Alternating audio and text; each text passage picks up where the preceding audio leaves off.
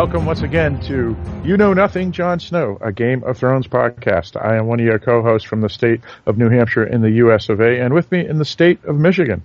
This is Eric. Eric, how are you, sir? I am well. Excellent. And in the state of New York.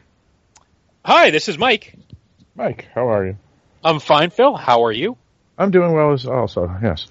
Now, uh, a couple of things. Uh, house cleaning first. So, um, Eric, you actually do another podcast with your buddy Dan. Why don't you let folks know about that? Uh, it is a general interest podcast called the Askancity Podcast. That's spelled A S K A N C I T Y. You can find it on the Stitcher app and at iTunes Store. And it just uh, had our five year anniversary, didn't it?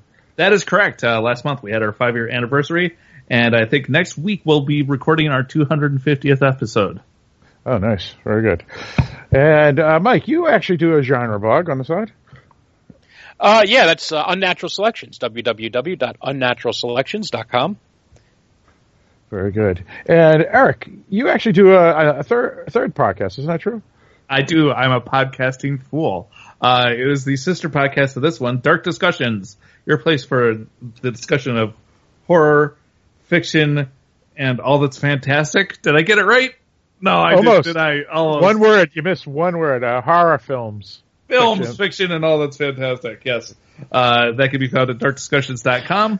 Uh, it is the uh, sister podcast of this one. This podcast comes through on the Dark Discussions feed, although it does have its own feed as well. But for communication purposes, uh, if you want to get in touch with us about this podcast, use Dark Discussions. So uh, find us on the Dark Discussions Facebook page and send your emails to darkdiscussions at AOL.com.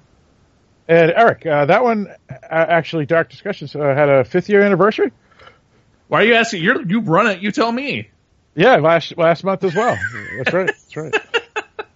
Yep, and uh, that's uh, 334, five episodes or something like that. Yeah, something like that. A, f- a few episodes behind Askancity, but they were both uh, started the same, basically the same week, I think.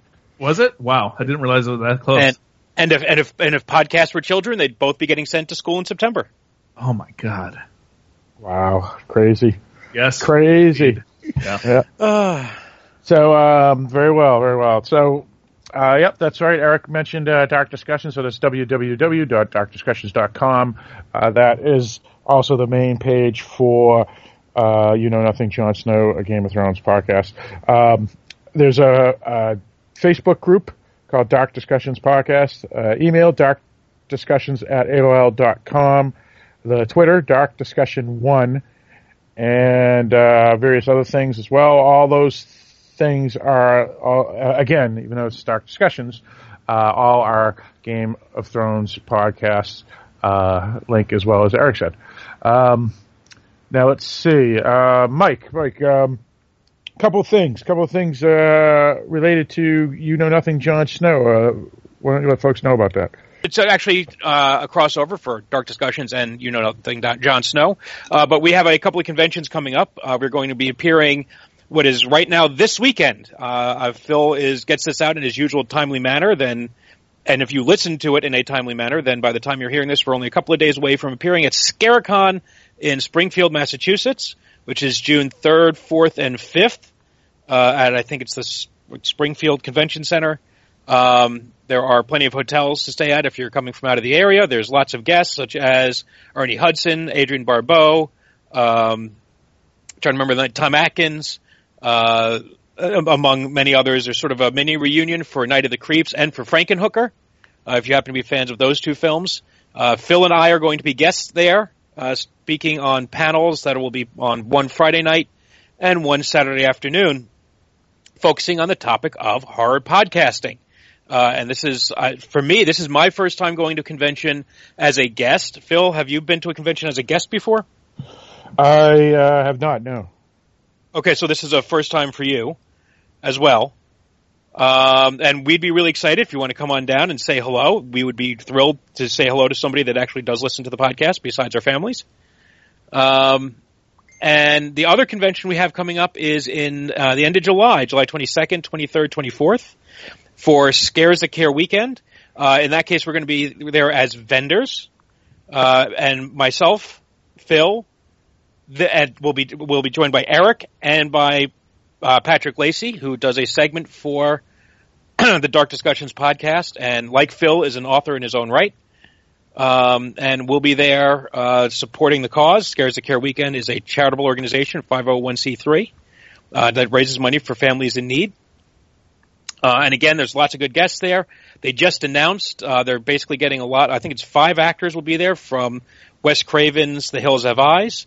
Uh, you'll have old faithful uh, representatives that they are almost every year uh, in the form of Kane Hodder and Sid Haig.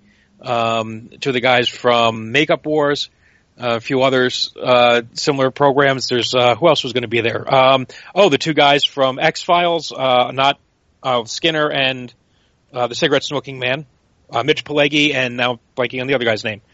Um, Doesn't matter. We know who you're talking about. Yes. Okay. But they'll be there. So lots of stuff going on, and we'll also be myself, Phil, uh, Patrick Lacey, and uh, perhaps Elizabeth, Elizabeth Catherine Gray from the uh, uh, Archivist Bed on Sexy Witches podcast. will be there doing a on Saturday afternoon from twelve to one, doing a panel on uh, Frankenstein's 200th anniversary. So if you'd like to see us there, that would be a great place to come and support a good cause uh, and come by and say hello for that. Uh, and if for some reason you can't, Scares That Care is available to do donations. They have a uh, monthly drive. Um, this month is June 17th. You can find it on their webpage if you go, uh, and also on their Facebook page, or you can just make direct donations uh, at their store at scaresthatcare.org. Excellent. Very good. Very good. Um, now, let's see here. Uh, any further things related to either podcast or anything, Eric or Mike, you wanted to mention? Uh, no, but I just wanted to. You asked me to remind you that you had an email to read tonight. Um, I, I do Yep. want to remind people the, the shirts are for sale. Ah, yes. Okay. Uh, we, Go ahead, Mike. Yeah, uh, sorry, you're going to hear me blather on even more. We have finally, after years, uh, for uh, put out something for people who've been wanting to give us money, an opportunity to do so. Uh, we have put up uh, using the website Booster.com a couple of Dark Discussions themed T-shirts for you to buy if you're interested in supporting Dark Discussions. Nothing specific to you know nothing, Jon Snow, but there is a black Dark Discussions podcast T-shirt with sort of a skull design, and there is a white shirt that says "Little Dogs Listen," or sorry, "Little Dogs Love Dark Discussions," um, with a and it's a white shirt with red and black. Um, and that, if you've been a longtime listener to Dark Discussions, you knew that we've given Phil a hard time for his love of his little dog, and so this is a way to uh, show your support for Phil and his little Lily. Right, Lily is the dog's name. That is true. Yep. Okay, just L- sure Lily get- is his Chewini. Yes. it's true Chewini. Um, so if you'd like the shirts are 22 bucks plus shipping. Uh, you can order as many as you want. If you want to just donate money, you could do that without buying a shirt. That would be fantastic. And normally you have to have a, a minimum number of shirts sold, but we have sold the minimum for both designs. And so if you order them, then they will go into production at the end of June and be shipped out, and you'll probably get it middle of July. Uh, they run in sizes from really, really teeny, teeny dog sizes, all the way up to 4XL male. So there's a lot of sizing options if you are a person of considerable girth, like myself, um, or if you happen to be miniature, like Lily. So if you'd like to do that, the the they'll be on sale until June 30th, the end of the month. Um, this is uh, mostly, mostly done as a fundraiser. We're not expecting a huge amount of money, but just sort of help offset some costs for the podcast, for some of the giveaways we're doing at the conventions, among other things. And uh, I want to thank those people who have already donated, uh, and I want to thank those of you who are going to do so in the future. Now, without further ado, let's go back to that email. Yep, very well. Uh, yes, uh, the first uh, the email actually is uh, from uh, one of our listeners who also listens to uh, the Dark Discussions podcast as well.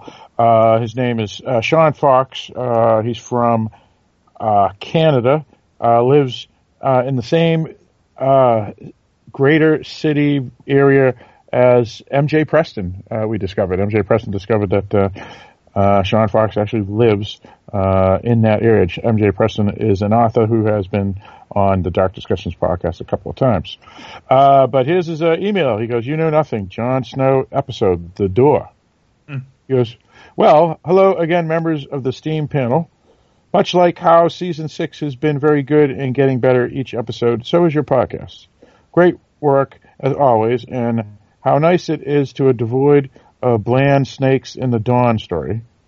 I, for one, am very happy if they never deal with it again, unless to tell us the dragons burnt Dorne to the ground and the dragons had bland snake flambe. I like that thought. You know, it's uh, the internet being what it is. I'm amazed I have not heard that phrase before. Uh, bland snakes. Um, I don't know if that's something he came up with, in which case, kudos, very clever. If not, thank you for introducing it to me. Yes, and uh, I think Eric, you've you've said similar things. Like you said, like a tornado or earthquake take them out, and then they land there and they find out there's nothing left. That'd be but, cool with me. Yes. Uh, to continue the email, I will keep my email quick, but had to say they really pulled at the heartstrings, whether people say it is contrived or not. Seeing the heroic sacrifice of both Summer and Hodor was hard to go through. I thought they built up the real terror of the White Walkers in the Army of Whites, which says something after Hardhome last season. Sorry, Phil, but after the White Walkers murdered Summer, I consider them evil. killing, killing the bad and greedy people who ruined the forest is one thing, but animals didn't ruin it, and I think the Night King should be ashamed of his rash and irresponsible actions. He needs to atone for his sins with the High Sparrow, or maybe a little Bernie Bernie time with the Lord of Light. uh, Sean is uh, referring to uh, my uh, point that we don't know enough about the White Walkers, or if you prefer, the others, as they're called in the book, um, to determine whether or not they're evil or or just an un- misunderstood group of folk. Uh-huh. Um, yes. Um, continue. Were specifically created to fight men. Yes. Go ahead. Yes. Okay, the explanation of why the White Walkers were created was interesting and a good use of the old morale of how the creators are often destroyed by their creations. See, the Skynet warnings were true. But with Hodor and Summer dying in such a heroic way, and with the only remaining direwolves being Ghost and possibly Nymeria, it highlights how fragile honor and dignity truly are in that world. It was genuinely a sad way to end the episode and leave you with a real fear of the evil and darkness the White Walkers truly wield. Tr- truly wield. Another great episode with the other stories pulling you along a thinning path to the winter apocalypse, but I promise to keep this short. Great work as always, and I would appreciate it if Phil would go through his current top five or top ten hottest actresses in oh. Game of Thrones. God, don't encourage him. I, I, feel it is not mentioned enough or given the true respect it is due, just like you, Phil. Oh, and the rest of the crew too. Eric, Mike, Abe, and sometimes Christy. So Abe and uh, Christy are of the Dark Discussions podcast for folks who don't listen to that podcast. Thanks again, Sean, who's sad and, and in mourning from St. Albert, Alberta, Canada. Um, yes. So, so I'll, I'll, just state that Sansa is, is the hardest. That would be number one, and then I could continue down the list, but it's not important at this time. I guess. Um, unless All right. Really hear it. Thank you, well, Sean, you, for writing. Well, he, he, he did ask for the rest. So so Eric, do you have do you at least have your your hottest? Uh, I'd uh, probably go with Margaery. Margaery, yeah, Margaery. Yep. Yeah, I, I would agree. Yeah, Margaery's my number two. Yeah and then uh, probably um, Daenerys is up there. Um, I like Ing- uh, Cersei and Ygritte better myself. Oh, Ygritte! I forgot her because she's dead. Yeah. yeah, I, I, she has to shower first. She's, she's, she wandered a long time in the wilderness without a bath. Yeah, I, like, the, I like those dirty, dirty wildling girls. And Lena Headey, it's, it's pretty smoking, pretty smoking. Yeah, yeah. Um, who else? Is there anybody else that's? Um, I'm sure we're forgetting somebody, but yeah, yeah, we're forgetting a few. I, I feel I mean, like a I bad mean, person having this discussion. So, uh, Ra- Ra- Rose or Rosh or whatever her name was from Roz. Ra- Roz, yeah, Roz. Yeah. I like a good. Yeah, I do like a redhead, so that would that would be okay. Yeah, yeah, she was good. Eric, come on, don't be a social justice warrior. We're just a couple of guys. Uh, figuratively drinking beers and discussing and recording it and sending it out to anybody who wants to listen. Yes. That's true. That's true. Uh, so, all right. Yeah, I got, I got accused of mansplaining something on the on the website, so that's apparently you can't you can't explain something without it being sexist. Um, Oh, I had no idea who I was talking to was a woman. So anyway, Okay. oh, about Game of Thrones? Yeah, it was just you know the, the you know debating over Sansa as a character, and I just pointed out that she was, as most of us were agreeing, she was an awful character the first couple of seasons, and I pointed out, well, she's a whiny, annoying teenager, which most of them are, and then I got accused of being of mansplaining. Huh. Thanks for mansplaining teenage girls to us. Oh, okay, fuck you. Anyway, Uh, yeah, right, let's move on. Yeah, yeah. I, I gave up blogging about Yeah. two, three years ago because it well, was that this was this yeah, this was a comment on an article somewhere. No, but anyway, Yeah, yeah. just- oh well. Anyway, it's fair enough. So Um, we are here tonight to talk about episode seven of season six of Game of Thrones. we, we are we are so. Um, I forgot the title already. Was something with blood? Uh, yeah, the blood. Of, blood of my blood. blood of my blood. Yes, it is. Yeah, yeah, exactly. Um, so let me uh, do a couple of details. Uh, written by Bryan Cogman. Bryan Cogman is an executive producer of the show. Um, he is um, basically just a screenwriter, and uh, but he has a lot of things locked up for the future um, that are supposedly he's he's linked to. Uh, we'll find out sooner enough. Uh, and directed by Jack Bender. Um, he's the guy, as we discussed before, a uh, number of episodes of Lost, one of the probably main directors of the television show Lost. And this was episode six, four more episodes of the season. And um, this was Jack Bender's last episode. Uh, next week, it's a different director. And uh, that's pretty much it. Um, nothing more. Nothing more. And So- nothing less. uh, so yeah, I guess we can uh, start and discuss this episode. So uh, might as well pick it up right at the beginning. But before we begin, uh, we'll throw up the spoiler alert. Obviously, uh, this is a podcast that discusses the latest episode of Game of Thrones as well as our guesses and opinions of possibly things that uh, will occur or what things that do occur mean. So there could be things that may be book related. Uh, not that me or Mike have read many of the books. I've only read two, and Eric's read them all, but some time ago. And also, uh, there is uh, George R. R. Martin's uh, Game of Thrones encyclopedia. One of the reasons why he's so far behind his latest book was because he wrote the history of Westeros, or and that book uh, has a lot of information in it as well, and I always reference it. So um, even though the f- people who may just watch the show may not know these things, these things may be referenced. Uh, with all that stated, I guess we can begin. So, uh, Eric, um, basically, this episode picks off, picks up right, right where last episode ended, right? That's right. With uh, Bran running away from the White Walkers. Now, Eric, Uh, before, before we do begin, I wanted to mention, I forgot one other thing, I apologize, but uh, the episode was listed as um, adult situations, violence, and language were, were the th- were the three. So uh, I just wanted to mention that. Um, Okay. Yeah, yeah, sorry. But anyway, go ahead. Go ahead. All right. I I don't understand the. Well, because there was rumors that Margaery was going to do the walk, and the and usually they always have a fourth thing that's nudity. Ah, okay. and and it didn't say nudity, so we I knew there was going to be a twist. So Phil started crying. Yes, as, as we all know, as we all know, the Tyrells are well renowned for their gardens, and Phil was really hoping to check out some of Margaery's shrubbery. Oh, uh, Mike, Mike uh, as uh, the the great uh, film uh, The Wolf of Wall Street, uh, directed by Martin Scorsese, starring Leonardo DiCaprio.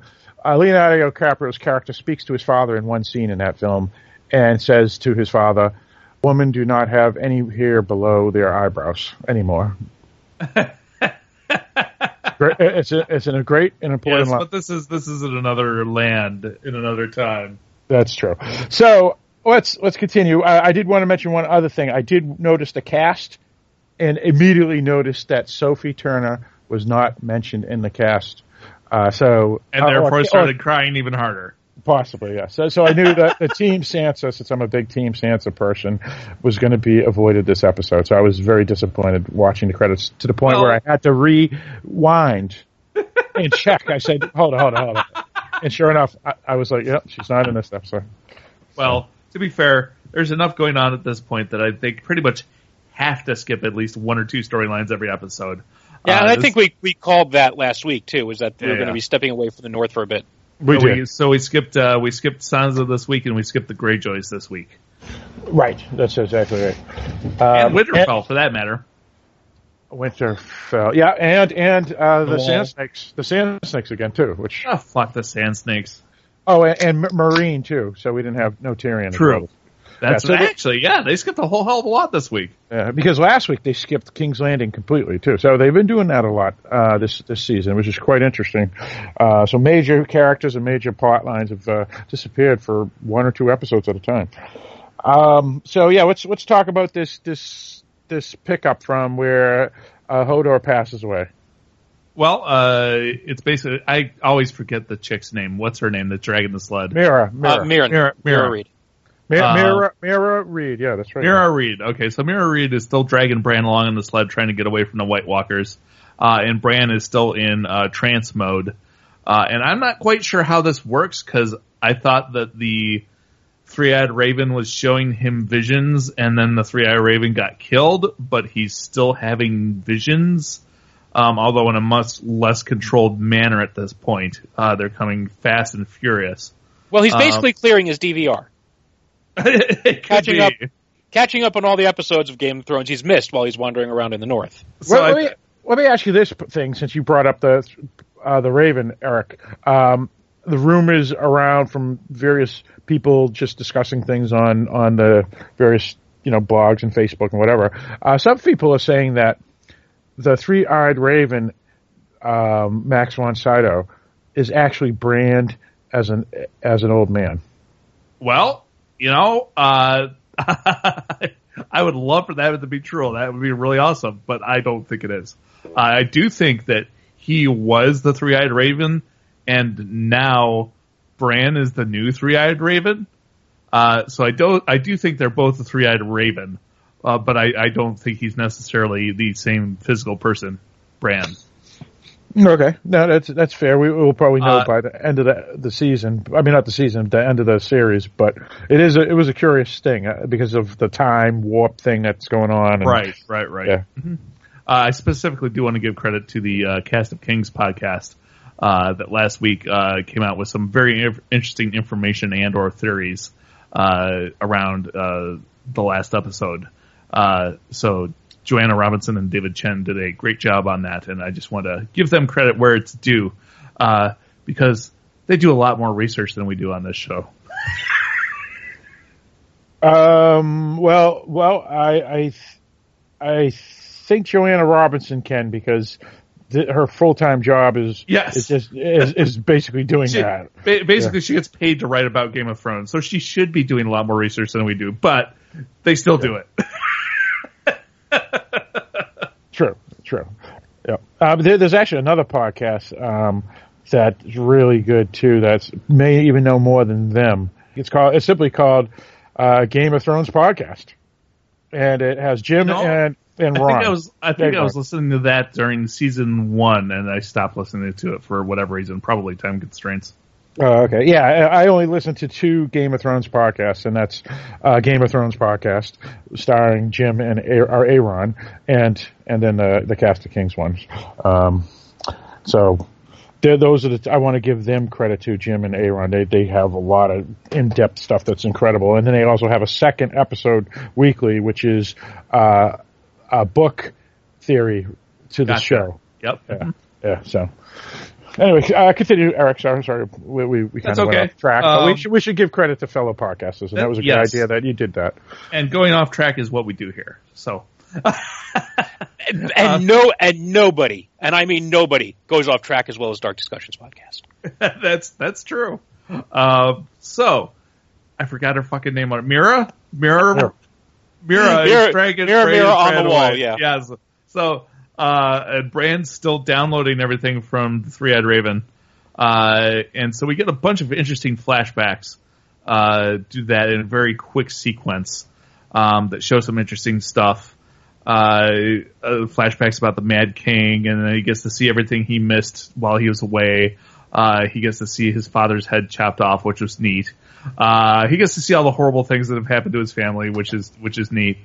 Uh, and eventually, he snaps out of it and uh, and comes to just as the White Walkers uh, catch up with them, uh, and so they look like they're in some pretty bad trouble because Bran still can't walk and uh, Meera can't carry him like Hodor used to.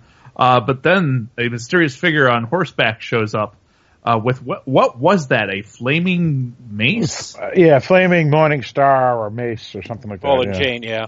It was Yeah, Flail. It was fucking Yeah. badass, Yeah, is what it was. Yeah. Um, and he starts wailing on the on the whites with this uh, flaming morning star or whatever it is, um, and basically saves the two of them, gets them on his horse, and uh, rides away to safety. Um, and we find out that the mysterious rider is Uncle Benjamin from season one. Holy shit! Talk about a callback. Um, so uh, he's had a tough time of it since he went out ranging in season one. Uh, turns out he mixed it up with some White Walkers, uh, and they started to turn him so his skin is all blue. Uh, but the uh, shit, what are they called? The children of the children of the forest. Children of the? Forest, yeah, Children that's of the forest uh, stopped the process somehow. Uh, I think they said by putting a uh, dragon glass dagger into his heart, just like they created them. Uh, they were somehow able to stop the process. I, I don't fully Well- understand, but Works for me. but whatever. Well, I don't. They- I don't understand how sticking dragon glass in a, in a in a person turns them into a White Walker. So Yeah, just, so I certainly don't understand how it stops it, but clearly magic's involved somehow. So they could just say it's magic, and fine, it's magic, whatever. Now, uh, I, I, I, the weapon is uh, that he uses too is similar to uh, Gogo Yubari from Kill Bill. a Okay. little bit smaller, but yeah, her balls are bigger. um. So, so, Oh, yeah. would, were you guys surprised because there was so much rumors that he was coming back anyway? No, I was totally unsurprised. Yeah. Um, but it's Okay. still it's we knew it had to happen eventually, and now it has, so that's cool. Well, it depends because I, I, to quote my wife, um, she's, uh, am I supposed to know who that is? Uh, yeah, because he- they didn't have it in the in the preview. This they didn't have it in the previews. We haven't seen him since I think season one, season one. Yep. uh, unless you count the flashback where we saw him in child form. Well, and here's the thing: is that this whole show there's so much material to cover and Right. call back to. Uh, actually, I think it, I I don't know if it was Joanna Robinson that wrote it, but it was an article on Vanity Fair um, that had um, eight callbacks that you may have missed on this week's episode of Game of Yeah. Thrones, and that was one of them. Uh, um, HBO has an after show now, uh, which they run Uh-huh. on Monday nights, which doesn't, which seems to defeat the purpose of an after show. But um, they have a segment every episode called "Who the fuck was that?" Um, be- because they recognize that there's just like last week, you know, there was the Blackfish, and you know, Uh-huh. before that it was uh, it was uh, Ed from the Black Watch. You know, so it's yeah. well, we got a couple more of this episode too. I am, yeah, and I'm pretty later. sure, and I'm pretty sure this week will be. Well, it's either got to be Walder Frey or it's Right, more likely it's yep. going to be, um, what's his face? It's going to be Stark. Benjen. Yep. who in, I imagine in the books this is like probably the worst kept secret in the books is is the character they refer to as Cold Hands.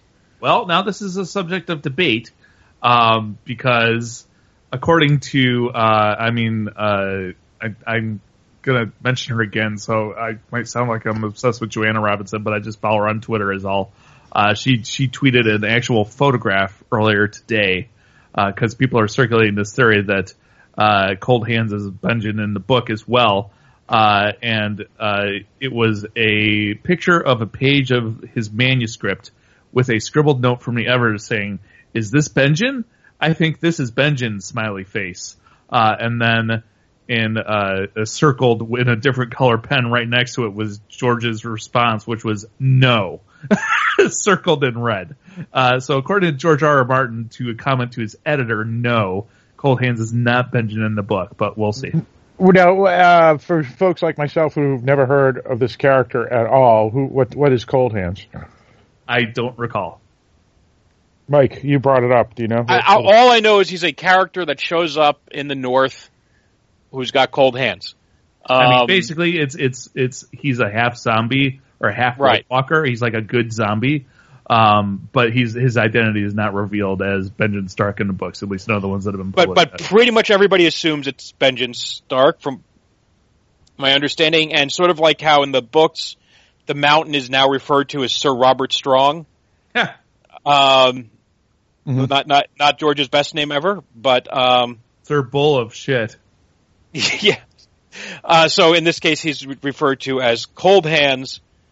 Uh, but rather than just confuse people by giving a character we know a new name, they're just sticking with, I guess, uh, Benjen Stark. Right. Now, uh, yeah, and they could have, yeah, they could merge them together because they have done that multiple times because the books have just so many characters. Um, Right. Now, let, let me ask you this: um, um, I was curious because I assume we're going to get further information later, but if I was Bran, one of my first questions would have been, "Why didn't you come home?" or "Why didn't you go back to the wall?" And um, we haven't learned that yet, and he hasn't asked that yet. So I, I don't know if what he's been doing, whether Well- he's been hanging out with the the three eyed raven and the forest people, or or what, because he just disappeared for five seasons instead of you think once he got resurrected, you To know. be but fair, Bran may have been a little discombobulated at the time. And to be fair, if he had gone to the wall, he wouldn't have been there to save the little crippled bastard's ass. True. So he should just be appreciative, is what I'm saying. um, so Mike, I mean uh, Eric, I, I want to bring this up since you you brought up George R. R. Martin, or Mike, Mike did anyway. But that Game of Thrones podcast, the other one that I was mentioning earlier, Game of Thrones podcast, they had a. I listened to the you know the book spoiler thing, and um, there's a history that uh, that they show talk about in one of the books about this great king Bella Bella Bella something, and he he he was a big warrior and champion, and then was defeated by the giants. okay, And and we all know that George R. R. Martin is a big New York Giants fan, and the Giant One One is specifically named after a player on the New York Giants. Phil Simms. That's right, Phil Simms, exactly. And this story that he writes in one of his books about the great Belichick, that was a king from years ago who lost after after some great battles. He finally lost. Yeah, that that was that was a rip on. Uh, yep. Yeah, I, I thought you would appreciate that, even though uh, I do not. Uh, being, being a huge Bill Belichick fan. Yeah, that was a, that was a little hidden uh, football jab in his his writing at one of his friends.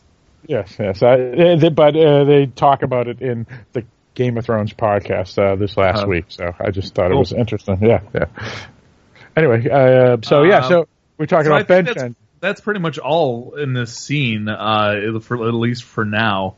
Um, but I I I want to see Benjen uh, get back with uh, Jon Snow because Benjen still knows about his mom, doesn't he?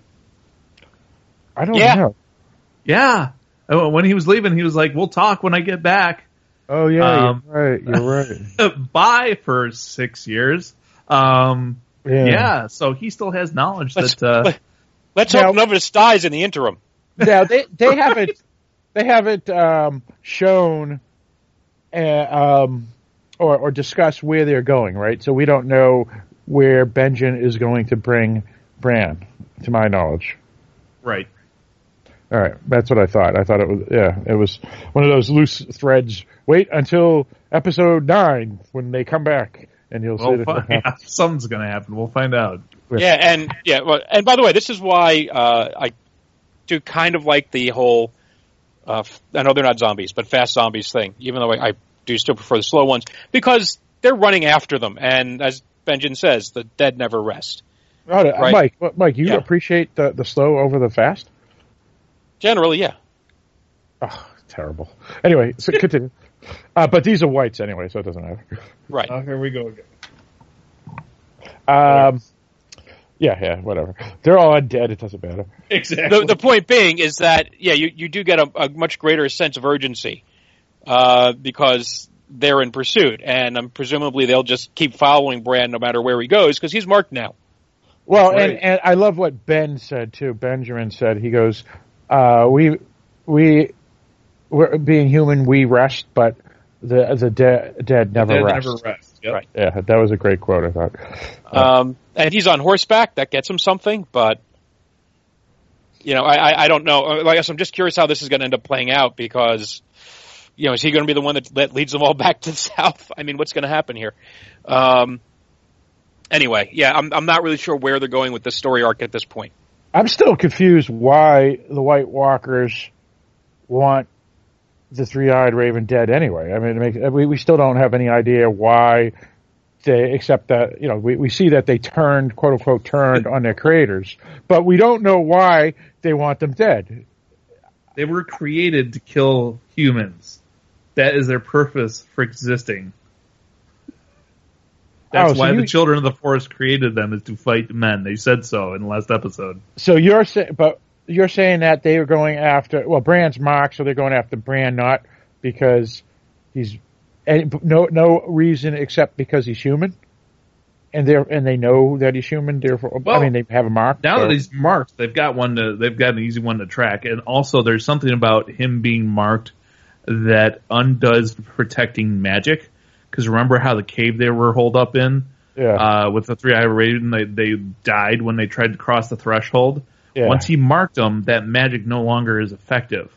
Um, So I think that's going to come into play because I believe um, from people uh, talking about what happened in the books uh, that part of the deal at the wall um, is that the wall has some of those magic protections built into it as well.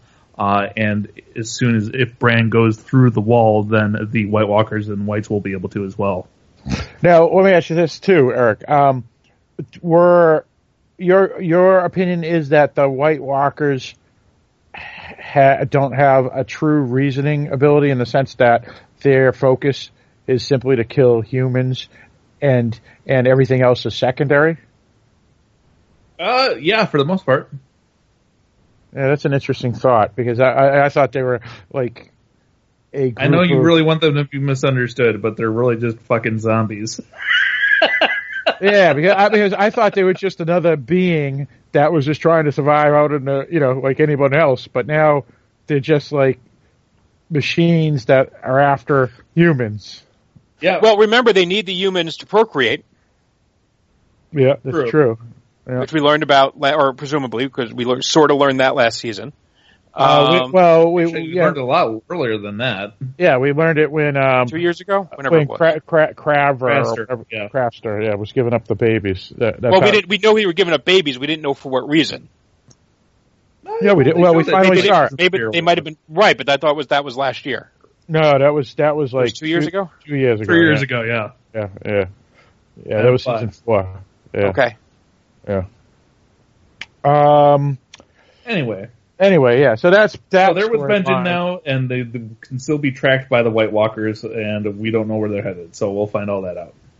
Yeah, Mike. Any further things you wanted to talk about on on this? Uh, mine was mostly asking questions. Is Well, there do we want to do we want to discuss any of the theories about Bran, or just save that maybe for end of the season, or Oh, we can get into it if you want.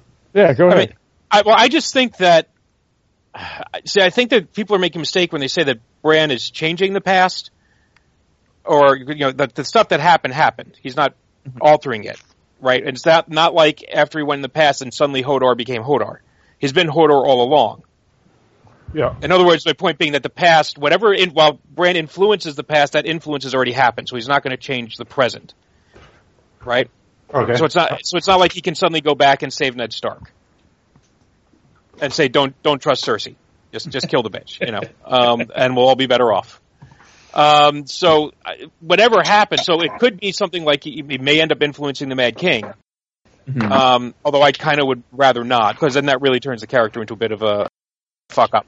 I don't remember the books well enough to get deep into this, but Uh, apparently, there are several characters in the history of Westeros named Bran. There's Bran the Builder and Bran the Breaker. Ooh, Um, I think I know where you're going. And uh, yeah, there's there's there's a, there's a, there's a unified Bran theory out there that Bran is all of the Brans uh, somehow through the, his whole time travel thing, um, which I think would be awesome as hell. But I'm not I'm not clear on the details of how that would all work. Yeah, I think the problem is when you throw fans in with time travel, Uh, and you know, then you get all sorts of potential for Right. screwing things up. And you know, when you look at the the Stark family, pretty much everybody's name shows up in a lot of places. Like Right. you know, you have um, you know, you have uh, Rob Stark, who's I think was his the uncle, or you know, and yeah. So there's there's a lot of of paying traditional attention to names, yeah. traditional names, and, and Martin was really good at seeding that throughout the history, uh, Mm-hmm. even if it never ended up in the in the in the book. So I don't. I think they could be overdoing it with with the Bran the builder. Well, they could, but I was just throwing it out there. Yeah, it's, it's it was a thing. So anyway, I think they're. go- I don't know. I don't think they're going to go far. I think this is a way to give us an opportunity to see the history without doing true flashbacks. Right. So um, after Benjen and everything, we uh, is do we go to Sam next? Uh, we we we can again. It doesn't matter what order, right? Right. Yeah. I guess. Yeah, and Sam was a. And they they did actually cut back and forth between a few. So. Well, Um, and I I, think want- the most significant event is not the one that they ended with. So No, that, I, I thought that was lame actually. But what? Let me. Um. Because you're you. Well, no, I mean it was just they're almost like trying too hard now, and that one was I thought was trying. Well, too let's hard. well then let's talk about that one then since we're there because and that's Dany. All right. Yeah, but before we do that, I want to ask Eric one thing. This is an important thing. Um, Okay. Being, uh, or maybe I'm just a super duper geek when it comes to Game of Thrones, as Mike is That- with, say, Star Wars case, but I don't know or what you're talking about yet. or Star Trek. You know, Mike is with Star Wars and Star Trek. Maybe I'm just a GOT geek, but I thought the moment GOT turns on, everybody just runs to the TV and you know throws everything out the door and says, "This is all I'm doing." And so when I was texting last night saying, "Oh my god, that's awesome," and then Eric goes, "I have it. I'm not watching it now." I was like horrified because I thought you were just like me, Eric. Who would No, no, I'm sit not. down and, and like the moment it comes on, it's like this is the greatest part of my whole week. No? No, No, I, I, not, but I turn off. I just turn off my my uh, my thing and I check your messages after I've watched it. well, I can't because I have to maintain communication with the outside world. But What? What? Why? What do you? What do you do, Eric, during the actual Game of Thrones broadcast? whatever. And what Whatever you- I'm in the middle of else? doing. That's, what the, you that's do, the beautiful Mike? thing about HBO now is I don't have to fucking stick to their timetable. I can watch it what I want. And what about you, Mike? What What makes you so uh, busy during the? Well, sometimes I, I wait and watch when Pam wants to watch it, and usually which is the next day. You know, I might be involved in other things. So anyway, um, to me, it's Christmas morning. I gotta. Yeah, I understand that. You know, I gotta search. You know, the the my parents' closets for the gifts and before they're even put out. You know, yeah, we So- know, Phil. We know Oh. by your countdown posts throughout the day. so so speaking of But putting the out, answer is yes. You're a super GOT geek. I think that's what the answer is. All right, fair enough. Fair All right. enough. Speaking of putting out, can we please get back to Daenerys? Um, Oh my god. Yes, go ahead, Mike. yeah. So basically, it was the this is the the uh, most forced ending to an episode I can recall them doing. Oh, thank God, Mike, you agree with me because I felt Um, the exact same way. Well, I I get that you needed to have, um, you need to have a moment where Drogon comes back and you get to go, yeah, fuck yeah, all right, Right. and you're going to have that. But there was nothing else in the scene but we need a moment for Drogon to come back. Well, there was And- one other thing in the scene, but it was also forced. Yeah, I mean there there there was really was nothing of significance hap I mean it's Drogon it's and because we've changed you know seasons, Drogon has grown to twice the size he had been. Drogon's been Um, eating his Wheaties. Yeah, and because the dragons only grow sizes between seasons. If you've never noticed, Right? they, they they don't have time to come up with a computer, new computer model during the season. They only do it after. Right. Um, but yeah, so it's it just really felt kind of lame and forced. And yeah, it was. Taken by itself, it was an okay scene, and you know you got a great kick-ass. Mm, yeah, okay, nice to see Drogon. Nice to see Drogon, nice and big, and again, beautiful animation that they always do. But within the narrative context, yeah, we all knew he was coming back. Not a big surprise. Uh, no dramatic build-up. Just I saw a wisp of wind. It must be Dro- Drogon. I just picture Drogon hiding around the corner, kind of doing like a Doctor Evil, hee hee, you know, kind of waiting. We're gonna su- jump out and surprise her when she comes and give her a big bear hug. yeah. Yeah, that's what what I meant when I said that it, it was it was lame. I felt the exact same way. I Fuck felt you guys. it was We got a big cool dragon. Anytime there's a big cool dragon, I'm a happy guy. Yeah, right? I'm just saying they could have. I think they could have had him show up at a different point where maybe they already have, uh, you know, a story going on. So anyway, that, Well, that's and, a minor. and, and, the, and to leave it as the last scene of the episode too, like like they're hoping that all the fans will go, oh wow, like that you know Da- Daenerys, you know, two weeks ago, whenever she came out of the fire naked. I assume they were hoping that, and instead it turned out to, to me, and it appears you as well, Mike. Right. Well, Uh, they could have structured it to have it be, you know, the, the reveal of Benjen Stark, and then they probably realized everyone said nobody knows who he is anymore. It's like, oh, fuck. you're gonna, you're gonna end it. You're gonna have the cliffhanger of, Well, huh? and I also think they wanted to do that because they're not going to come back to her next episode. Um, so I think they want a big, a, a nice big climactic moment for her. So you know, she's got her dragon back. She's got her army. She needs ships. So And did you we can go notice an how many? sh- did you notice how many ships she needs? Yes, and that's the other thing I was saying was incredibly forced.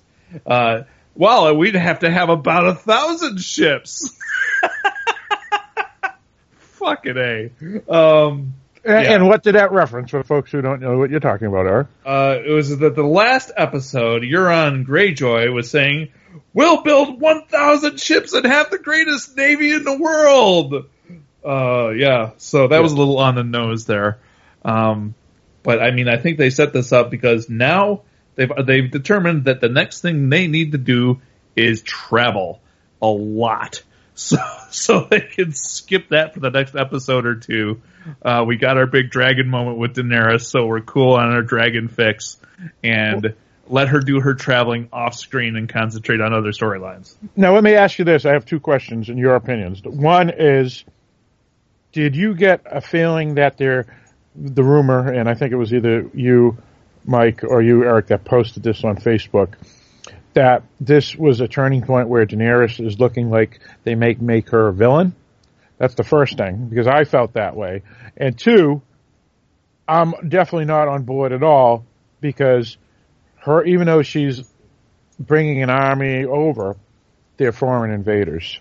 They're not, in other words, it's a, a foreign army invading various people. And I always look, as Eric can't stand, uh, analogies in the real world. And I don't agree with foreign nations or foreign people invading other people. And so, So I'm you think not we on should board give all all. of our land back to the Native Americans? um, oh, silence! Wow, I got him. Well, I'm, I'm, you, I see your point, but I'm talking about in my lifetime. oh, so only stuff that happened since you were born counts. Well, uh, no, it's, well, I'll, I'll, I'll even go back a hundred years. I'll say since World War One, you know, to uh, 1900. So Let's we go so we should have stayed stayed at, at at our borders and just thrown the rocks at the Japanese and Germans. No, that wasn't. we- we're getting way weren't- off track. No, that I don't. Hold on, hold on. I have to correct that because Mike's putting words in my mouth. That's bullshit. I, I said nothing about fighting an enemy who uh, who uh, attacked us. I'm talking about. I'm talking about So- foreign invaders uh, invading another country to take over and and suppress them. Well, yeah, I think most people are going to go out on a limb and say that's that they're against that too. You know, the, the the debate is over what becomes justified circumstances, and I see. I think the thing is with with Daenerys, I don't think this is the moment. You know, because she is still who she's been, but we have to remember that circumstances have changed. That she's been riding roughshod over uh, Essos, right, and Slaver's Bay, and using freeing the slaves as a justification for invading Meereen and all the other cities. And you know, you could kind of go, all right, anti-slavery. I'm with the whole anti-slavery thing. No slaves in Westeros. So what's her justification? Well, when the show started, what's your justification? You have a sadistic little prick sitting on the Iron Throne. Right? Okay. Um, Well, no, no, here's the no, thing. no, I- I- Rob- whoa, it was hang Rob on. Baratheon. I'm going to cut you both off right here. Because Well, I'm just- the real oh, wait, wait, wait, wait, wait. here at the beginning of the series is that she has a rightful claim to the throne. Right, but I'm she's saying- a blood relation to the Mad King who was overthrown. Right. What I'm talking about is a moral justification, right? The the because she's trying to be, you know, the the the breaker of chains, right? She's portraying herself as a as a representative of the little people, and and when it becomes well, because I have a claim on the throne, well, now it's no longer about representing the little people. It's I want to be queen because I want to be queen. Right. Um, and if you, especially if you have a halfway decent person sitting on the throne, as one could kind of make the argument with Tom and and, um, and Margaery, although we'll get to that uh, a little bit later. Uh, you know, then suddenly it's it's not so clear anymore. You know, it's well because her father and she would have been like third or fourth in line to the throne anyway. Uh, you know, it's our case starts getting a little weak and and having a case that's a, a moral case as opposed to a I'm going to rule because I have a big ass fucking dragon. Right.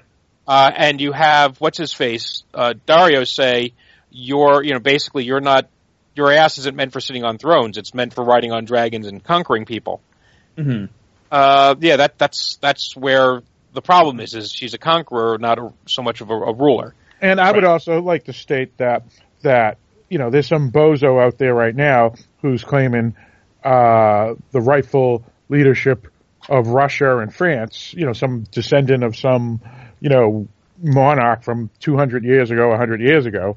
And you know that's bullshit. You know Robespierre took care of that in France, and and Lenin, uh, you know, took care of that in in Russia. So I don't, you know, so she can claim Right. If, whatever if she wants. Anastasia, if Anastasia Romanov really got away, and her great great grandchild suddenly decides, I want to run Russia, you know, instead, of, and Putin's got to step down, uh, you know, that that's really a pretty thin claim. And the people aren't going to go say, "Oh, sure, why not?" Because some dumbass swore fealty to your family Right. decades ago or centuries ago. Right. We're we're, gonna, we're not going to be beholden beholden by And- that. And and to be honest, I thought the speech was more of an Adolf Hitler type speech and not a speech of like like say you know Franklin Delano Roosevelt speech. So to me, felt like you said, Mike, just a conqueror rather than a liberator or uh, a person of justice. Well, it's a- you know it's what a it was? It was it was called Drogo's speech from season one. Right, and he was a savage too. So, so I I'm not on board at all, and I'm beginning to think that she's a villain, and It could be. I and, and I don't like her character at all anymore um, because of it. So I'm I'm being concerned that this storyline is not necessarily going to be Well, and, and it all depends on what thought. happens when she gets to Westeros. Right, Uh, and will I she think use her dragons to, to toast citizens of King's Landing. If she does, then yes, she's a villain. Oh, will she drag her dragons north to fight the Walkers? If that, then she's a hero. Right, Yeah, and- that's true. Yeah. and she, I think, so Assuming far, the walkers are evil, we don't we still don't know this. right? So- oh, so fuck off, Philip. Yes, we do. And anyway, con- continue. I was continue. saying, and so far as as a as a potential villain goes, she's still different than say Joffrey or or Ramsay in that in her mind she's trying to do what's probably the right thing for the people, where they don't really give a shit, um, or even her lot- brother. But a, but a lot of sociopaths think that. You know, I mean, I'm sure Adolf Hitler and Uh. Stalin and Mao Zedong thought they were doing good too. Oh yeah, Yeah. but that's it. Yeah, You but that, that and that's and that's also a fair point. So, with the question is, if she starts to go too far, is is she going to be able to be pulled back from the brink? Right.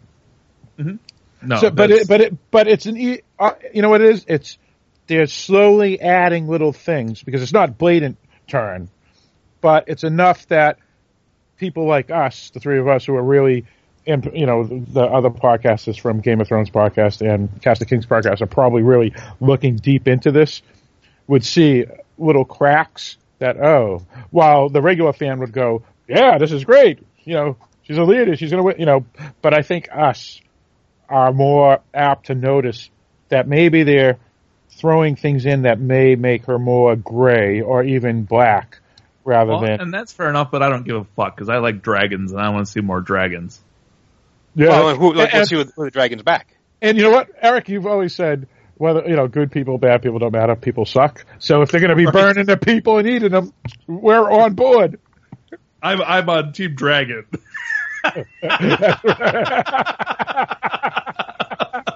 That's awesome. Excellent. And you know, by the way, I was listening to I've, uh, the Game of Microphones podcast, and they mentioned that Martin revealed there are uh, like last year that there are three big twists that were yet to come, and he confirmed Hodor was Hey. one of Hod- that Hodor was one of them, that the killing of Shireen was one of them, them. Shireen. and Which uh, is Shireen? I- I that was that was Stannis' daughter. Oh yeah, yeah, yeah, yep, yep. And the the third one, there's actually four. He said the fourth one is only going to happen in the books. Uh, but the the last one for Oh, the show that's, is that's that's going to be the Griff, I'm sure. But go Yeah. on. and anyway, the last one is only going to happen. Uh, what do you call? Is going to happen on the last episode. So what he considers to be major twists, um, are, are, are are almost done, except for the final episode of Game of Thrones. Not for the season, for the Right, series. Uh, so, but of course, that means that things like Jon Snow dying and coming back was not something he considered a major twist. Right. Um, so we'll see. Uh, and because clearly he's not counting an evil Daenerys then as a as a as a twist, but uh, Right, right. we'll find out. Right. Yeah, Right. And, and he didn't count Stannis collapse a twist either. I think most of us saw that one coming. Except for Paul. Yeah, I, I you know what I didn't you know what I honestly did not think see it coming because I didn't think he was going to necessarily make it as a Game of Thrones king to sit on the Iron Throne, but I thought he was going to be some sort of powerhouse to stop the Walkers hmm. Yeah, and, lib- and liberate the North, and that didn't happen. And I was that was a, I thought was a huge twist. This this is an honest god question that just occurred to me while you were talking about that. Where did Stannis' army go? Who are who are they allied with now? Well, half of them were were were paid, I mean mercenaries, and they all just Okay. fled. They just Okay. fled and went home. And then the other half, I think uh, Ramsay uh, just executed. In in other words, it was Okay. it was a Stalingrad. Every German soldier was just literally executed by the, the Soviets. So, Yeah, so a there, lot of- there were no survivors of Team Stannis. Right. probably not. Okay. No, nobody, All right. not anything significant. Most of this, remember, a lot of people deserted him when he decided to set his daughter on fire. Right, right. And a lot of them they, even as they should deserted. have. A lot of them deserted even before that because uh, they were starving and all You're that. cold That's- and hungry. Mwah. Oh, And I want to eat. Wow. My toes are falling off. Boo hoo. Uh, okay. Anyway, sorry, didn't mean to derail that. No, that's fine. Um, so, all right, so that's interesting about the Daenerys storyline. That was uh, the last scene of this episode. They're trying to make it dramatic. Did Eric you notice? I, I don't get. I don't care about the story. Uh, The, the dragon. Uh, did you notice on the close up of the dragon at the end? Team Dragon. Yes. That there are two little. They look like valves on either side of his Yeah, mouth where I the that. That was cool. That was awesome. and that's where like the napalm gets ejected. That's so fucking cool that they put that Yep. on. I noticed that too. That was All right. decent. And yes, let, let's and let's be clear. I thought Dragon awesome. Dragon always awesome. Because Dragon is Dragon. Just just didn't like the way it was incorporated into this episode. Exactly. Okay. Um, All right. by, by the way, for those folks who don't know, napalm is liquid gasoline, basically. Hmm. So, Which is I thought liquid gasoline was gasoline. well, it, it's it's. Let me rephrase it, Mike. That's a fair point. I meant to say that it's jelly gasoline. So Okay. it sticks to you. That so it's flaming gasoline. That's that is jelly that sticks to you. So it's like a petroleum jelly, Yes, exactly. like Vaseline. Right. exactly. And that's why it's so effective and horrible. Right. Uh, yeah. Yeah. So even if you jump in the water, it don't matter because it's still burning while you're underwater. So Right. Ah, So let's talk Anyway. about Sam. let's go to Sam. Let's go to my, my avatar on Game of Thrones. Yes. Because Sam actually got uh, a lot of airtime this episode, which was uh, uh, unusual. uh, basically he gets back home with Gilly and Little Sam, um, and basically explains to Gilly before they get there, look, uh, my dad's not really crazy about wildlings, so ixnay on Isling Way, uh, and, um, it basically just tells her, yeah, it might be best we let him think it's actually my baby. Um, and, and basically sets her up to tell a bunch of lies to his family because he knows, uh, they will not accept, uh, the truth. Well, his father, anyway. Yeah. Well, yeah. How how bad is it when your girlfriend says your father's fucked up when her father was marrying his daughters and feeding their babies to White Walkers? Right. Exactly. on, on, on a side note, I want I want to go into the history of the Tully family. The Tully family were on the Targaryen side, so they were on the, the quote unquote losing side. Okay. First of all, and second, the Tullys are not a big family. They are bannermen to Queen Margaery's family, the the uh, Tyrells. So that would be similar to the Boltons or the Umbers or the Karstarks were to the Starks. Right. So that, or, or Frey was to to the to um, uh, the Tull, uh, the Tullys. So, so yeah, they're they're a smaller family, and they are the Tyrell Bannermen. So I just wanted to throw that out as a historical thing because it was interesting to to note that, and Okay. and demonstrates more of a reason why his father's an asshole, in my opinion. I think his father is just uh, was born a supreme asshole. Yeah. Um, But yeah, that's um, so, so. there's I a- like his there's- mom. Yeah, his Yeah, mom's mom's nice nice. enough. Yeah, yeah. Uh, and mom Sister- welcomes. his sister uh, was nice too. yeah, sister was nice. They both welcome Gillian and the baby uh, as family, uh, and the sister even hooks her up with a very nice dress to wear to dinner. Uh, and then dinner happens, and oh fuck, did that go south? um, basically, they sit around the dinner table, and his father makes a bunch of cracks about how fat he is and how worthless he is, uh, and then basically figures out that Gilly is a wildling, uh, and goes off about that, uh, and basically says, "I'll give Gilly a job in the kitchen.